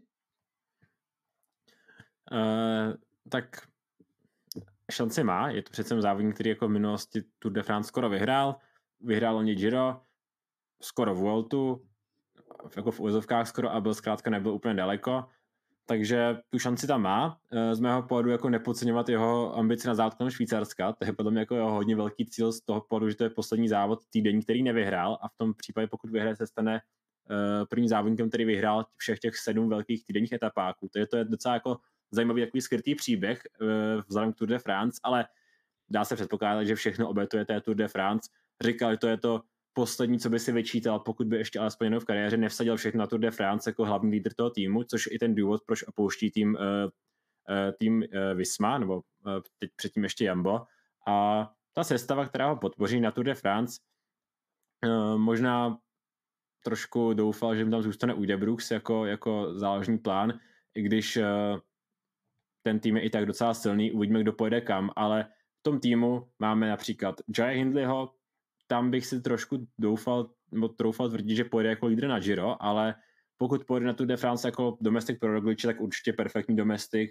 Uh, Alexander Valsov, možná trochu nevyspytatelný domestik, to samé se dá říct si o Sergio Igitovi a Daniel Filipe Martinézovi, jakože jsou hodně nevyspytatelní, ale za dobré konstelace hvězd to můžou být určitě jako výborní domestici, ne asi celou Tour de France, ale v jedné etapě vám určitě perfektně pomůžou. Uh, to samé třeba Lenard Kemna, jestli pojede na de France, tak taky velice dobrý článek toho týmu. Takže ten tým je hodně silný a Primož Roglič tu šanci má, nicméně proti Vingorovi bude muset vymyslet asi něco, s čím jsme úplně nepočítá, protože čistě na papíře Vingora prostě pokud bude mít, nebude mít vážně špatný den, myslím, že neporazí. Kemnu bych viděl jako domestika na Tour de France pro Primože Rogliče. Aleksandr Vlasov za mě pojede Giro, ale jsou to zase jenom naše dohady. V tuhle chvíli Dani Felipe Martinez a jeho čtyřletá smlouva je pořád nejvíc šokující věc tohohle přestupového okna po těch jako po té jako absolutně otřesné sezóně. A Sergio Igita, který se drží zuby nechty v týmu Bora, je taky jako hodně kouzelný příběh. Jestli, kteří vlastně loni každý zaznamenali po jedné výhře, takže jsem hodně zvědavý na ně dva, jak se jim, jak se jim zadaří jsou tam i mladí závodníci, třeba Florian Lipovic, teďka z Czech Tour třeba známý, přichází Emil Hercog, 19-letý obrovský talent, který by tam mohl nějak zapracovat. A třeba na ty klasiky ten tým celkem oslabil, takže na klasikách tam žádné velké jméno nečekejme, ale na, to cel, na to celková pořadí tady ta jména jsou a pak ještě třeba, koho bych tak možná vyzdvihl, Roger Adrias je příchodu, talentovaný klasikář, a já jsem zvědavý ještě na to, jak Danny Van Poppel a Jordi Meus zvládnou teďka ten tlak, který na ně bude dán v těch sprintech po odchodu sama Beneta.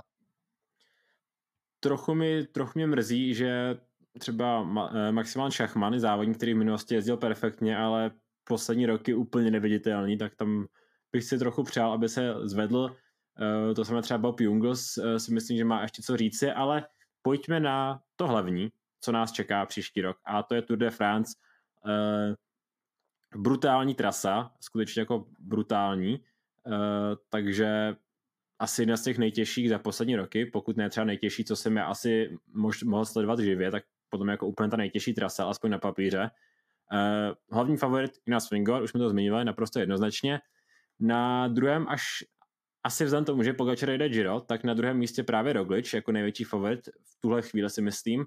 A na třetím místě uh, tam už jako je to hodně k diskuzi, Eh, ať už to je Pogačar, eh, ale vzhledem tomu, že jde Giro, tak se třeba může zmiňovat, jestli teda není třeba Juan Ayuso nevyroste na pozici už konkurenceschopného na pódu na Tour de France, to je klidně možné. Kdo taky má potenciál vyrůst je asi Carlos Rodriguez eh, jako konkurenceschopný na první pětku, když už oni loni oni bojoval.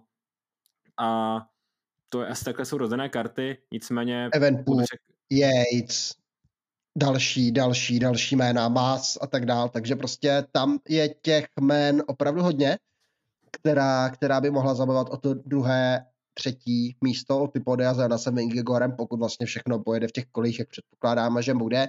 Ale ty jsi zmiňoval Carlos Rodriguez, tak se pojďme pověnovat týmu Ineos. Co čekat od jejich sezóny, protože taky už je to tým, který by potřeboval asi trošku zase zapracovat na těch výkonech a výsledcích ne, že by to byla vloženě špatná sezona ta loni, eh, získali tam některé dobré úspěchy, ať už to bylo třeba Stráde nebo jako etapy na Grand Tour, skoro Giro, ale přece jenom je to tým, který asi musí ještě přidat, pokud eh, chce udržet jako, s, eh, chce udržet jako uh, přízeň sponzorů, uh, hodně štědrých sponzorů, takže uh, takové ty jména, které bych asi vypíchl, na které skutečně se zaměřit, tak je v první řadě právě Carlos Rodriguez, pravděpodobný závodník číslo jedna na Tour de France, eh, který pokud ještě poroste, tak určitě si myslím, že kromě Tour de France může přidat i nějaké jako dobré výsledky v těch etapových závodech, co pojede předtím. A druhé jméno, na které asi takové to nejdiskutovanější z toho týmu je v tuhle chvíli Tom Pitko, který jakoby hodně výrazně změnil ten přístup k těm, těm závodům, protože víceméně vynechá dlážděné klasiky, pojede spíše ty týdenní závody zaměří se hlavně na Ardeny, kde podle jeho slov trenéra není i jako způsob tréninku, že by jako měl být více konkurenceschopný. A Tour de France říkal, že mu v minulých letech nesedělo to, že neměl jasný plán na Tour de France. Tak teď, teď ho má a zkrátka jede na celkové první na Tour de France, takže to bude asi ten plán číslo B týmu Ineos, potažmo spolu lídr. Uvidíme, když této, v této v tomto profilu si myslím, že to výrazně více sedí Rodriguezovi. Ale v obou těch letech, kdy se s ním vůbec nepočítalo, zanechal na Tour de France dobrý dojem, takže ty ambice do dalších let tady můžou být. Tom Pitcock je extrémně talentovaný závodník, 24 let, takže do toho na budou, do budoucna může zapracovat a teďka pokud si střihne tři týdny a určitě se třeba v desíce, tak je to dobrý základ, na kterém se dá do budoucích let určitě stavět. Egan Bernal jako lídr na Vueltu, možná, že by byl ten rok návratu Egana Bernala, to je otázka. Geraint Thomas znovu zkusí Giro, asi spíš v souboji o pódium, to bude tentokrát proti tady Pogačarovi, těžko říct, jestli bude mít šanci. A pak přichází Tobias Foss, zajímavé jméno, jsou tady další jména, která třeba potřebují trošku zapracovat. I ten hater, jedno, jedno z nich je zde, který by se potřeboval zvednout. Dvě jména, na která jsem zvědavý, to jsou časovkáři, talentovaní, to, že, to, že zlo časovkářského krále v tom týmu možná přebral Joshua Tarling, 19-letý talent, jezdec, kterého já bych teďka klidně se nebal označit za nej, nejlepšího časovkáře planety.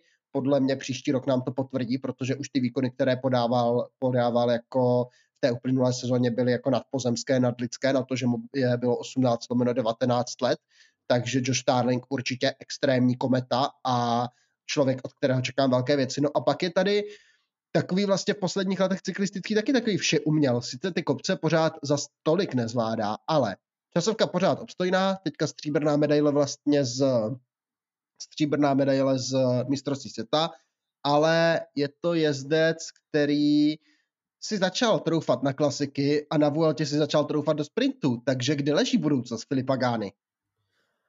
Uh, troufal bych si říct, že to jako více tu přípravu podřídí klasikám a toto by bylo jako určitě pravdivé, pravdivé tvrzení, kdyby letos nebyla olympiáda, protože přece jenom Filipo Gána podle mě olympiádu uh, si stanovil jako takový ten pro něj asi hlavní cíl a jasně je to docela daleká doba od, od těch klasik, nicméně už tak nějak průběžně bude muset tu uh, časovkářskou kondici si udržovat, takže jako věřím mu docela hodně na klasiky, uh, myslím si, že ta příprava na ně bude probíhat, ale vždycky bude mít tak nějak vzadu v hlavě myšlenku, že ten cíl je jednoznačný a to je Eh, silniční závod eh, časovkářský na olympiádě, potažmo i ten hromadný, pokud pojede, tak by tam nemusel být upřímně úplně špatný v tom profilu, s tou svojí rychlostí, kterou ukázal a hlavně pak dráha, takže těším se na na klasiky, ale pořád uh, tam mít asi trochu i rezervu vzhledem, tu, k, vzhledem teda k olympiádě.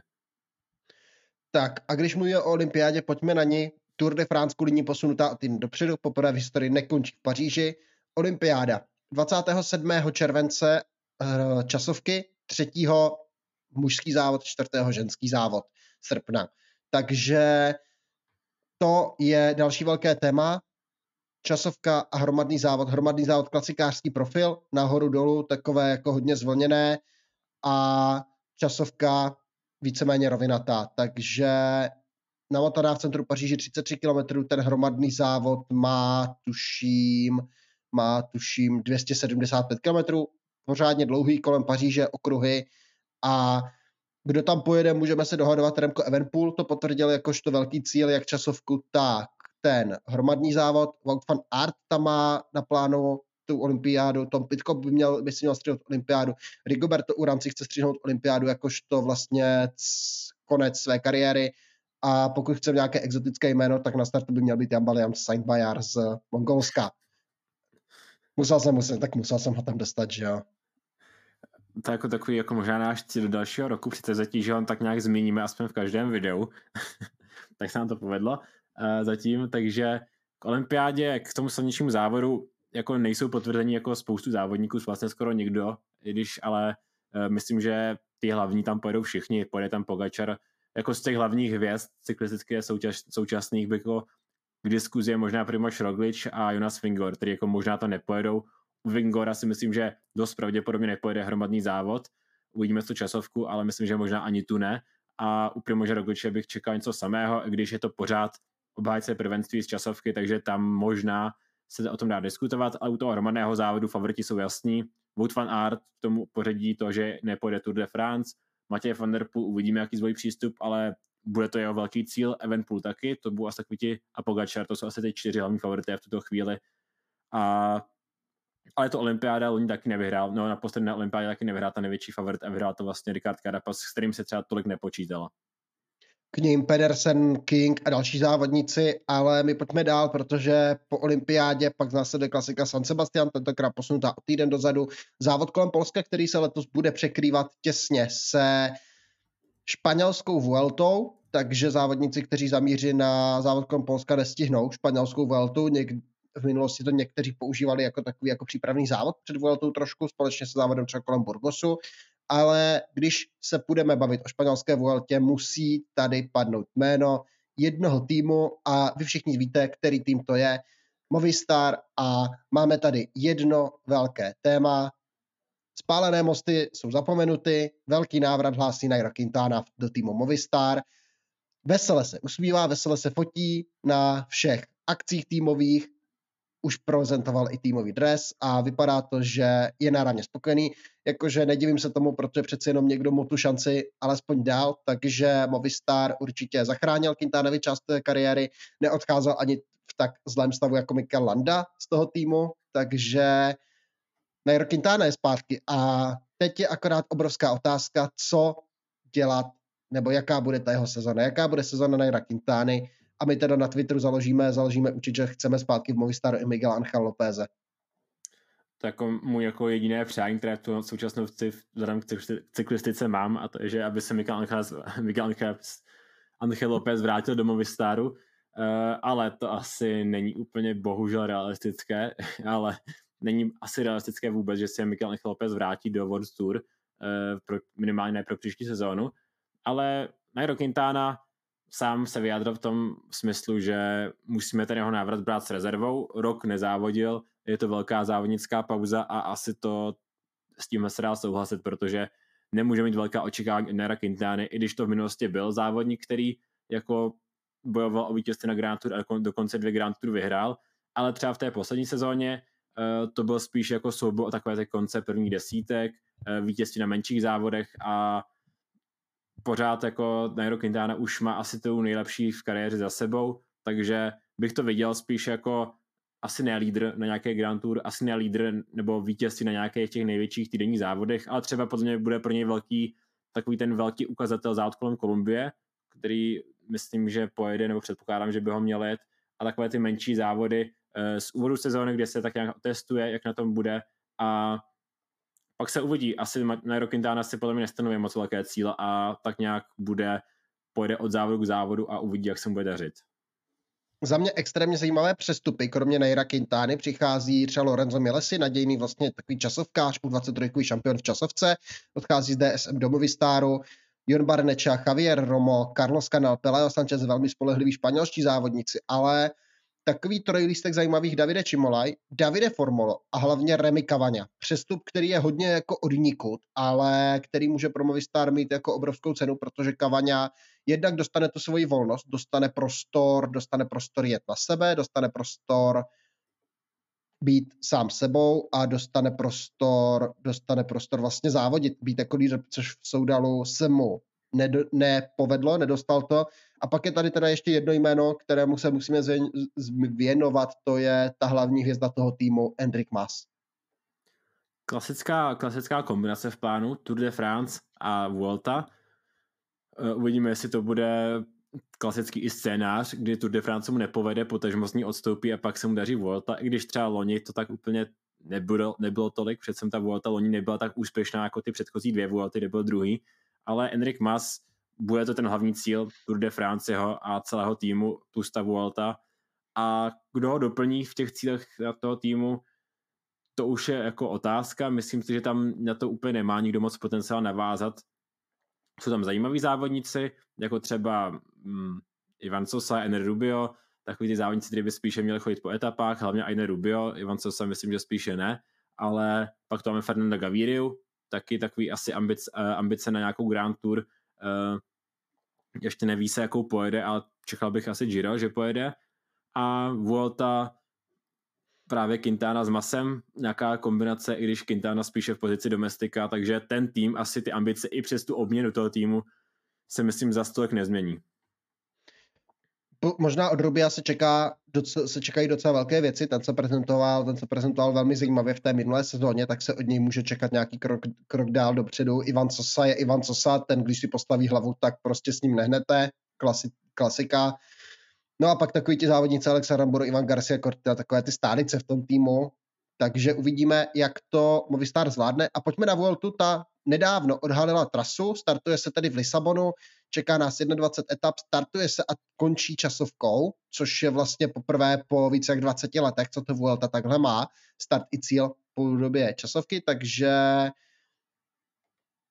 za mě ta trasa celkem zajímavá, já jsem tady neměl čas ještě ji tolik nastudovat, ale vrací se tam, jsou, ale jsou tam některá zajímavá stoupání, ta trasa vypadá hodně dobře, bude tam stoupání na Picon Blanco, což už teď vlastně je vyhlášeno neoficiálně jako nejtěžší etapa, nejtěžší etapa vlastně na Grand Tour příštího roku, tam je snad šest náročných stoupání, v té etapě na 7 bude tam etapa na Moncavio, bude tam etapa na Lagos, Lagos de Covadonga, takže ta trasa na papíře vypadá hodně zajímavě a kdo přijede, Jonas Vingegor, má to jako cíl vyhrát španělskou Vueltu a udělat double, takže to bude, to bude velký favorit a všichni vlastně víceméně pojedou proti němu. Adam Yates, Joe Almeida, Enric Mas, možná Egan Bernal, uvidíme, co Primož Roglič, tady Pogačara bych tam asi nečekal, takže to bude asi zase všechno proti Jonasi Vingegorovi. Asi ano a jako zase co zmůžete proti Vingegorovi, než se proti němu spojit a často, nebo většinou ani to nepomůže, takže ta Volta, nevíme, kdo tam moc přijede, ale z těch favoritů, co Honza vyjmenoval, i kdyby přijel nějaký nějací další, i kdyby přijel Roglič a tak, tak ten favorit, pokud přijde Vingegor, tak bude asi Vingegor. I, i přesto, že, že předtím má v plánu Tour de France jako ten hlavní cíl sezóny, ale ještě jsem například u Movistaru zmínit o Laskana, na to jsem si chtěl zmínit, že to bude určitě závodník, kterého bych se zaměřil a vybral se do té příští sezóny, možná se budeme věnovat v nějakých dalších videích, ale Vuelta skutečně hodně brutální ročník, letos jako z těch tří Grand Tour, bych to měl zhodnotit, tak profilově určitě nejlehčí Vuelta, uh, určitě nejlehčí Giro a Giro a, a Tour a Vuelta jsou tak na hraně, možná Tour letos trochu těžší, i, i když Vuelta taky nezůstává tradičně pozadu a uh, ty časovky jsou tam sice dvě, ale jsou obě hodně krátké, takže zkrátka to bude svědčit vrchařům uh, a to budou ti hlavní favorité. Společně vlastně během Vuelty se pak jedou i další závody, takové ty tradiční, jak jsme vlastně, jak jsme vlastně zvyklí, pojede se Bretagne Classic, Renevy Tour, Bemersay Classic, který je letos vlastně posunutý kvůli kolizi vlastně s Polskem, kvůli olympiádě, jak je posunutý vlastně až na září, pak se jdou ty kanadské klasiky a nám zbývají vlastně z toho World Touru poslední dva týmy, Arkea a Kofidis, tak se pojďme podívat na tým Arkea Samsic, to je sestava, na kterou já jsem hodně zvědavý. Přivedli novou tvář, to je Arno Demar v tom týmu. Přichází další velké jméno Florian Tenešal, přichází Cleman Venturini, Vincenzo Albanese, takže ty přestupy nejsou úplně malé, přichází, což jsou jako celkem velká jména. Zvědavý jsem tradičně na Kevina Vokelána, jak se mu bude dařit v té sezóně a to jsou asi ta největší jména toho týmu. Uh, asi souhlasím. Uh, hlavně Demar takové to asi první jméno, které vás napadne, ještě taká zmíní Arkea, protože přece je to po dlouhé době přestup pro Arno Demara a myslím si, že Arno Demar bude vidět, i třeba kdyby nezbíral vítězství, tak bude dojíždět vysoko. A Kevin Vokelán, Honzův oblíbenec, na kterého čekáme, jestli už povýší na třeba na úroveň právě Leného Martineza a podobně a bude dojíždět i třeba v těch některých těžších etapách. Zatím se profiluje spíš jako ten závodník, který může být hodně dobrý v těch lehčích stoupáních, když tak řeknu, nebo i třeba klasikách a uvidíme, jestli to povýší třeba i na nějaké teda týdenní závody těžší. A to se možná dozvíme, no pravděpodobně se to dozvíme už v té následující sezóně od Kevina Vokelána, ale tým Arka jeden z těch jako skoro až bych řekl jako nejdůdnějších týmů v tom World Tour kalendáři, u kterého se asi po té loňské sezóně nejvíc diskutuje ta jejich účast ve World Tour, protože se jim za stolik nedařilo a zatím se spíše říkají o to, že by jako postupně se sunou ke konci toho žebříčku a že by spíše aspirují na to, že by vypadly, až se bude zase rozhodovat za pár let o tom vypadnutí, že by měl vypadnout. Myslím, že to bude ne, tu, ne tuhle sezónu, ale tu další se bude rozhodovat o tom postupu sestupu z World Tour, takže Arka zatím aspiruje na to, že by z toho měl vypadnout a zkrátka bude muset zabrat a Arno Demar a asi Kevin Vokán mají být klíček k té, k té záchraně. Rozhodně, ale podle mě i Vincenzo Albanese, velmi schopný, velmi schopný závodník, který zvládá před kopce a pak má celkem rychlý závěr. Louis Barré je tady docela dost vlastně takových mladších jezdců.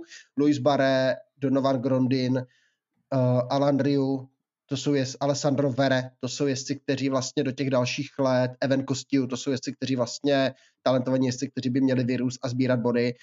Určitě se bude čekat trošku jít od Klemana Šampusána, Luka Moca, to by mohl doručit nějaké body, takže ti zajímaví jezdci tady jsou, ale jak říkal Vojta, jeden z těch spíše nudnějších týmů v tom, v tom kalendáři World Tour.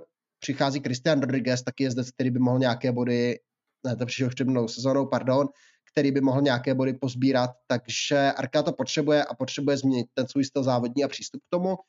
Každopádně pak nás čeká mistrovství světa letos ve Švýcarsku. Vojto, ty jsi dokonce dohledal i parametry té trasy, mělo by to být, já bych to přirovnal vlastně trošku i k té olympiádě, že jsou to dva takové jako podobné profily. Možná mistrovství světa o maličko těžší.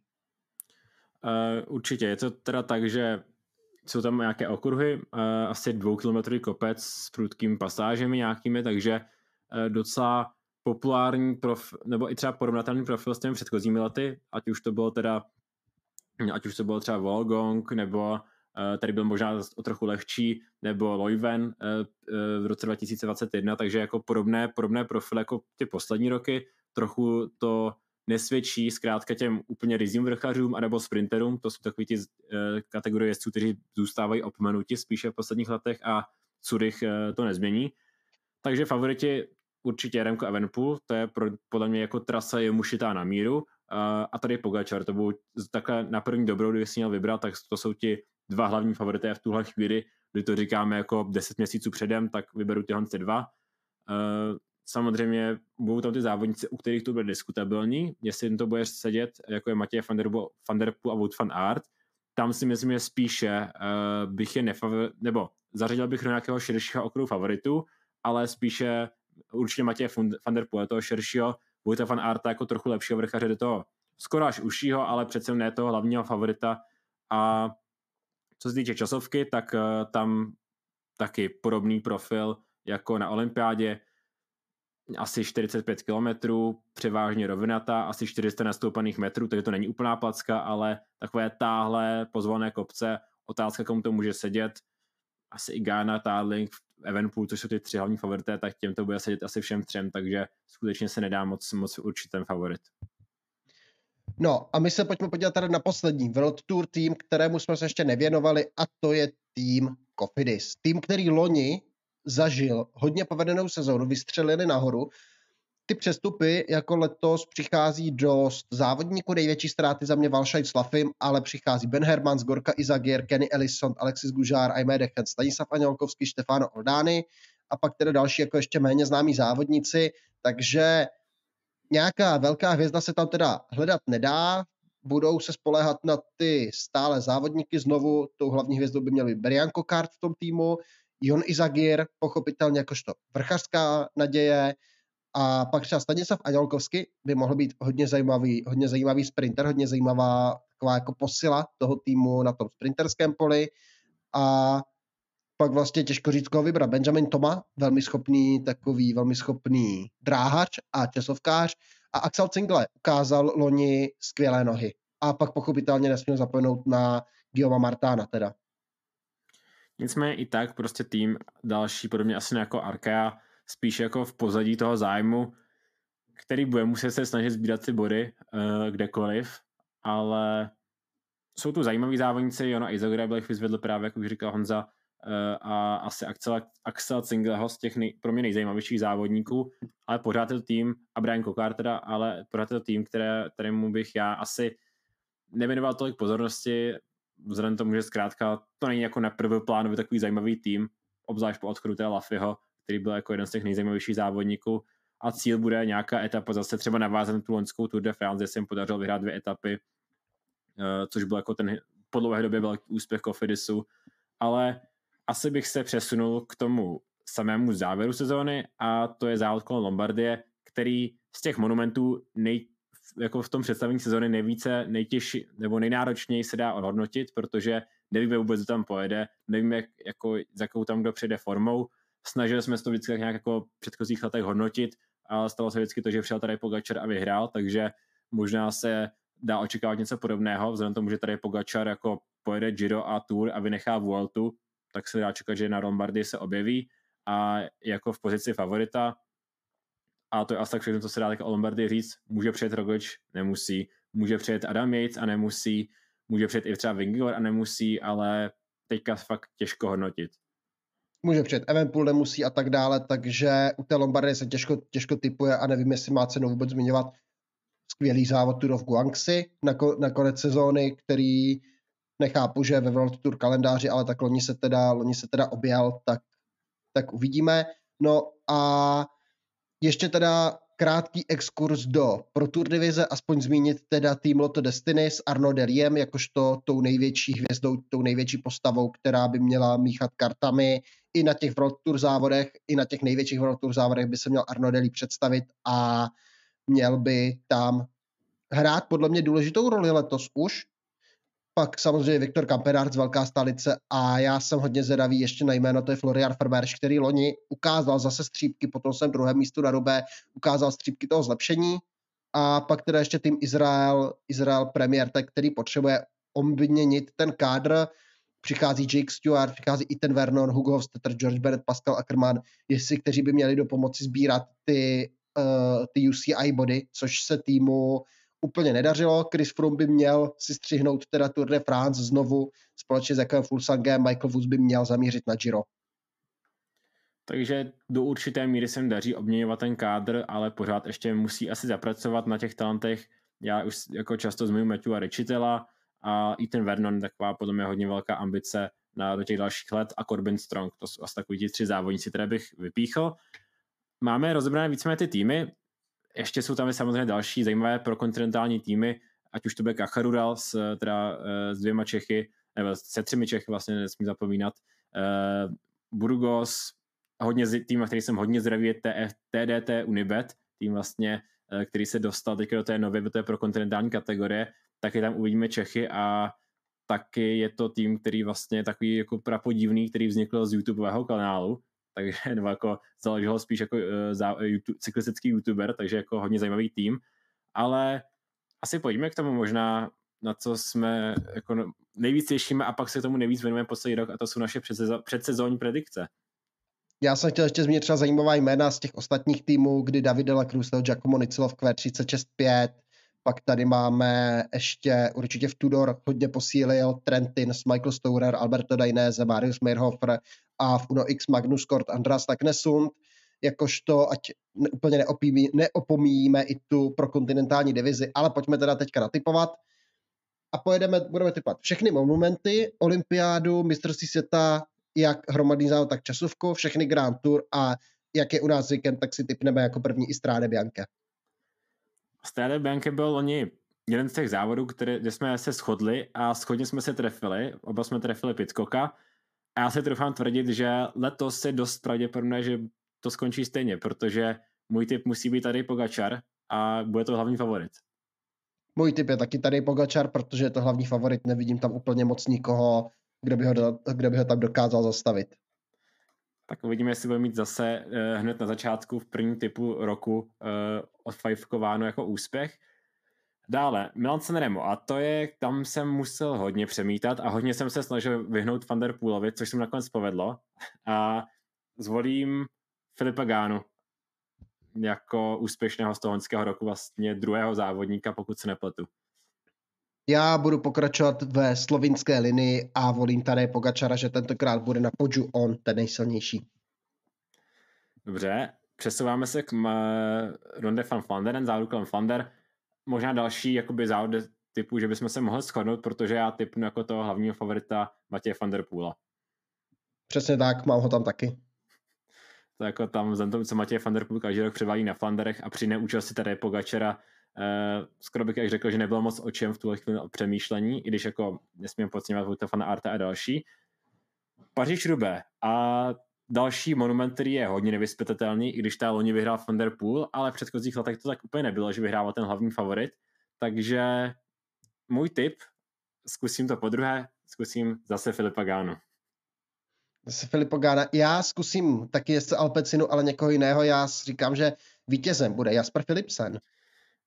Víš, že jsem to čekal, že typneš Philipsena. no tak já, já o tom básním jako to od, od, od loňského hrubého to mluvím, že to Philipsen, že to Philipsen může vyhrát. ještě by jako bylo ve hře, kdyby typnul Voka nebo Rue Koštu, když jako, to jsou jako další dva závodníci, o kterých básníš, ale jako to úplně nejsou favority na, na, na Paříž Rube. Uh, blížíme se teda k čtvrtému monumentu a to je Lutych a tam jako jsme si to i myslím naznačili tady před videem kolem typovat, takže předkladově se nestřed, nebude mít stejný typ, pokud ještě nezmínil ten typ a já typuji tady Pogačera hodně jsem se snažil vyhnout Remku Evenpoolovi teda, a takže já říkám Primoš Roglič, který tam možná bude, možná nebude. Tam to může typuješ, tak spíše ne, ale pokud hmm. jo, tak přece už závod v minulosti vyhrál. První Grand Tour, myslím si, že moje typy na Grand Tour byly jako letos, jakože u těch se naprosto nejméně přemýšlel. Tam jsem jako okamžitě jako na první napsal jako vítěze a myslím si, že to bude vždycky ten největší favorit, takže na Giro eh, tady Pogačar, tam podle mě jsem neměl o čem přemýšlet my se nemůžeme teďka prsit tím, jak rádi jako typujeme a nedáváme favority, protože potom vlastně, jak vypadala ta loňská sezóna, tak si myslím, že se držíme dost při zemi, i protože já mám, já vlastně na Grand Tour budu mít stejné typy jako ty, já to kopíru, mám tam ty největší favority, takže Giro, tady Pogačar, Tour de France, Jonas Vingegaard. Tour de France taky Jonas Vingegaard, na to jsme stejně, kvalitě se dostaneme až poté, protože Uh, mezi Tour a World nás čekají dva typy a to je olympijské hry, což je změna oproti té loňské, loňské sezóně, což jsme nemohli typovat, ale olympiáda, tam to bude jako, tam byla možná největší z mého pohledu jakoby možnost výběru, tam jako skutečně může vyhrát jako hodně široký okruh favoritů, takže hromadný závod na olympiádě uh, po neúspěšné sezóně a vlastně i můj jediný, jako jediný typ, nebo jediný, eh, jediný případy jsem tohoto závodníka typnul na ty předsezonní typy, je Wout van Aert, to je můj typ na olympiádu, protože a jako co si naznačil, jak se možná střetne i v té časovce, takže jako... No, nebudu vymýšlet nic já mám taky fakt to fan Arta. Prostě ta olympiáda jako trošku rychlostnější závod, že tam může přijít i třeba jako menší skupinka, tak pro mě to já jsem z toho důvodu jako vybral právě Vouta fan Arta, i vzhledem tomu, že jsem ho prostě nikdy neměl, na, tak jsem prostě no. chtěl aspoň jednou dát do těch předsezónních typů na, na olympiádu. No. A já teda jako, jako čert kříže jsem se tady vyhýbal Everpoolovi, abych ho, abych ho tam nedal, abych tam aspoň někde neměl toho hlavního favorita, takže, takže to, protože jako jinak je, by byla logická volba i Remko Evenpool jako šampion v časovce, šampion v hromadném závodě i na mistrovství světa na oba závody, protože jsou to trasy, kterému sedí, ale já jsem se mu vyhnul a v časovce Filipo Gána. Dobří. Já mám Joshua Tarlingu na, na časovku, protože to je jako pro Joshua Tarlinga to bude naprosto jednoznačný největší síl té v sezóně oproti všem a těm ostatním favoritům. Tak, španělská Vuelta, tam je to víceméně jasné, Jonas Vingegaard. Jsme na tom stejně. Tak a mistrovství světa, tady jsem se teda odvázal úplně nejvíc, si myslím. Na časovku mám teda Joshua Tarlinga, jakožto, že bude mistrem světa, ale na ten hromadný závod jsem si řekl, že zkusím, že zafunguje kouzlo domácí trati a motivace domácím publikem a vítězem mistrovství světa ve švýcarském Curychu se stane Mark Hirschi. Jo, já jsem vlastně si neuvědomil, že se jde ve Švýcarsku, já jsem nějak byl Rakousko, už jsem, typ, už jsem viděl, že typuješ Felixe Gála, ale jde se ve Švýcarsku a uh, Mark to je jako hodně odvážný typ, to jako trochu mě teďka mrzí, že jsem taky nezariskoval, protože jako je to trošku jako ostuda, že tam mám, že tam všude ty hlavní favority. Takže můj tip na časovku je taky Joshua Tarling. A jak zvažím, jestli to nezvoní na Filipa Gunn nebo Evenpoola, když už to máme stejně, ale už tam také napsaný, tak já se nechám Tarlinga. Asi nebude vadí, se budeme překrývat.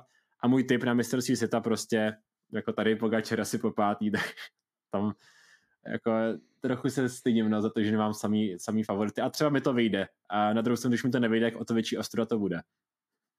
No a pak teda věštění z křišťálové koule úplně největší, to je závod kolem Lombardie, takže já jsem se tady, už jsem se podržel té, odva, té odvážné noty a já říkám, že to bude Enric Mas, že naváže na tu úspěšnou kampaň 2022.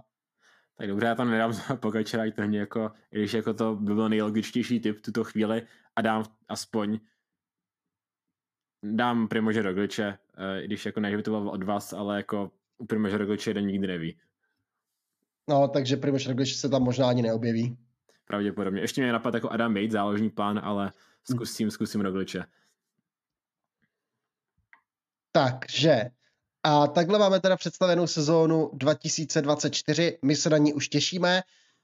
Všechny Grand Tour, krom Jira, vypadají skvěle. Mauraveni asi, Mauraveni ho asi někdo zamknul ve sklepě a naplánoval tu trasu místo něj, protože žádné 250 kilometrové ro, roviny v 19. etapě tam nejsou. Ale Tour de France a to vypadají skvěle. Na klasiky se těšíme. Budeme sledovat bedlivě určitě, kdo kdy oznámí, jaký program, kdo kam zamíří, klasiky, skvělý souby Van Der Poel, Van Art můžou nabídnout a tak podobně. Remco Evenpool poprvé na Tour de France. Těch otáz, otázek, na které budeme hledat odpověď je dost.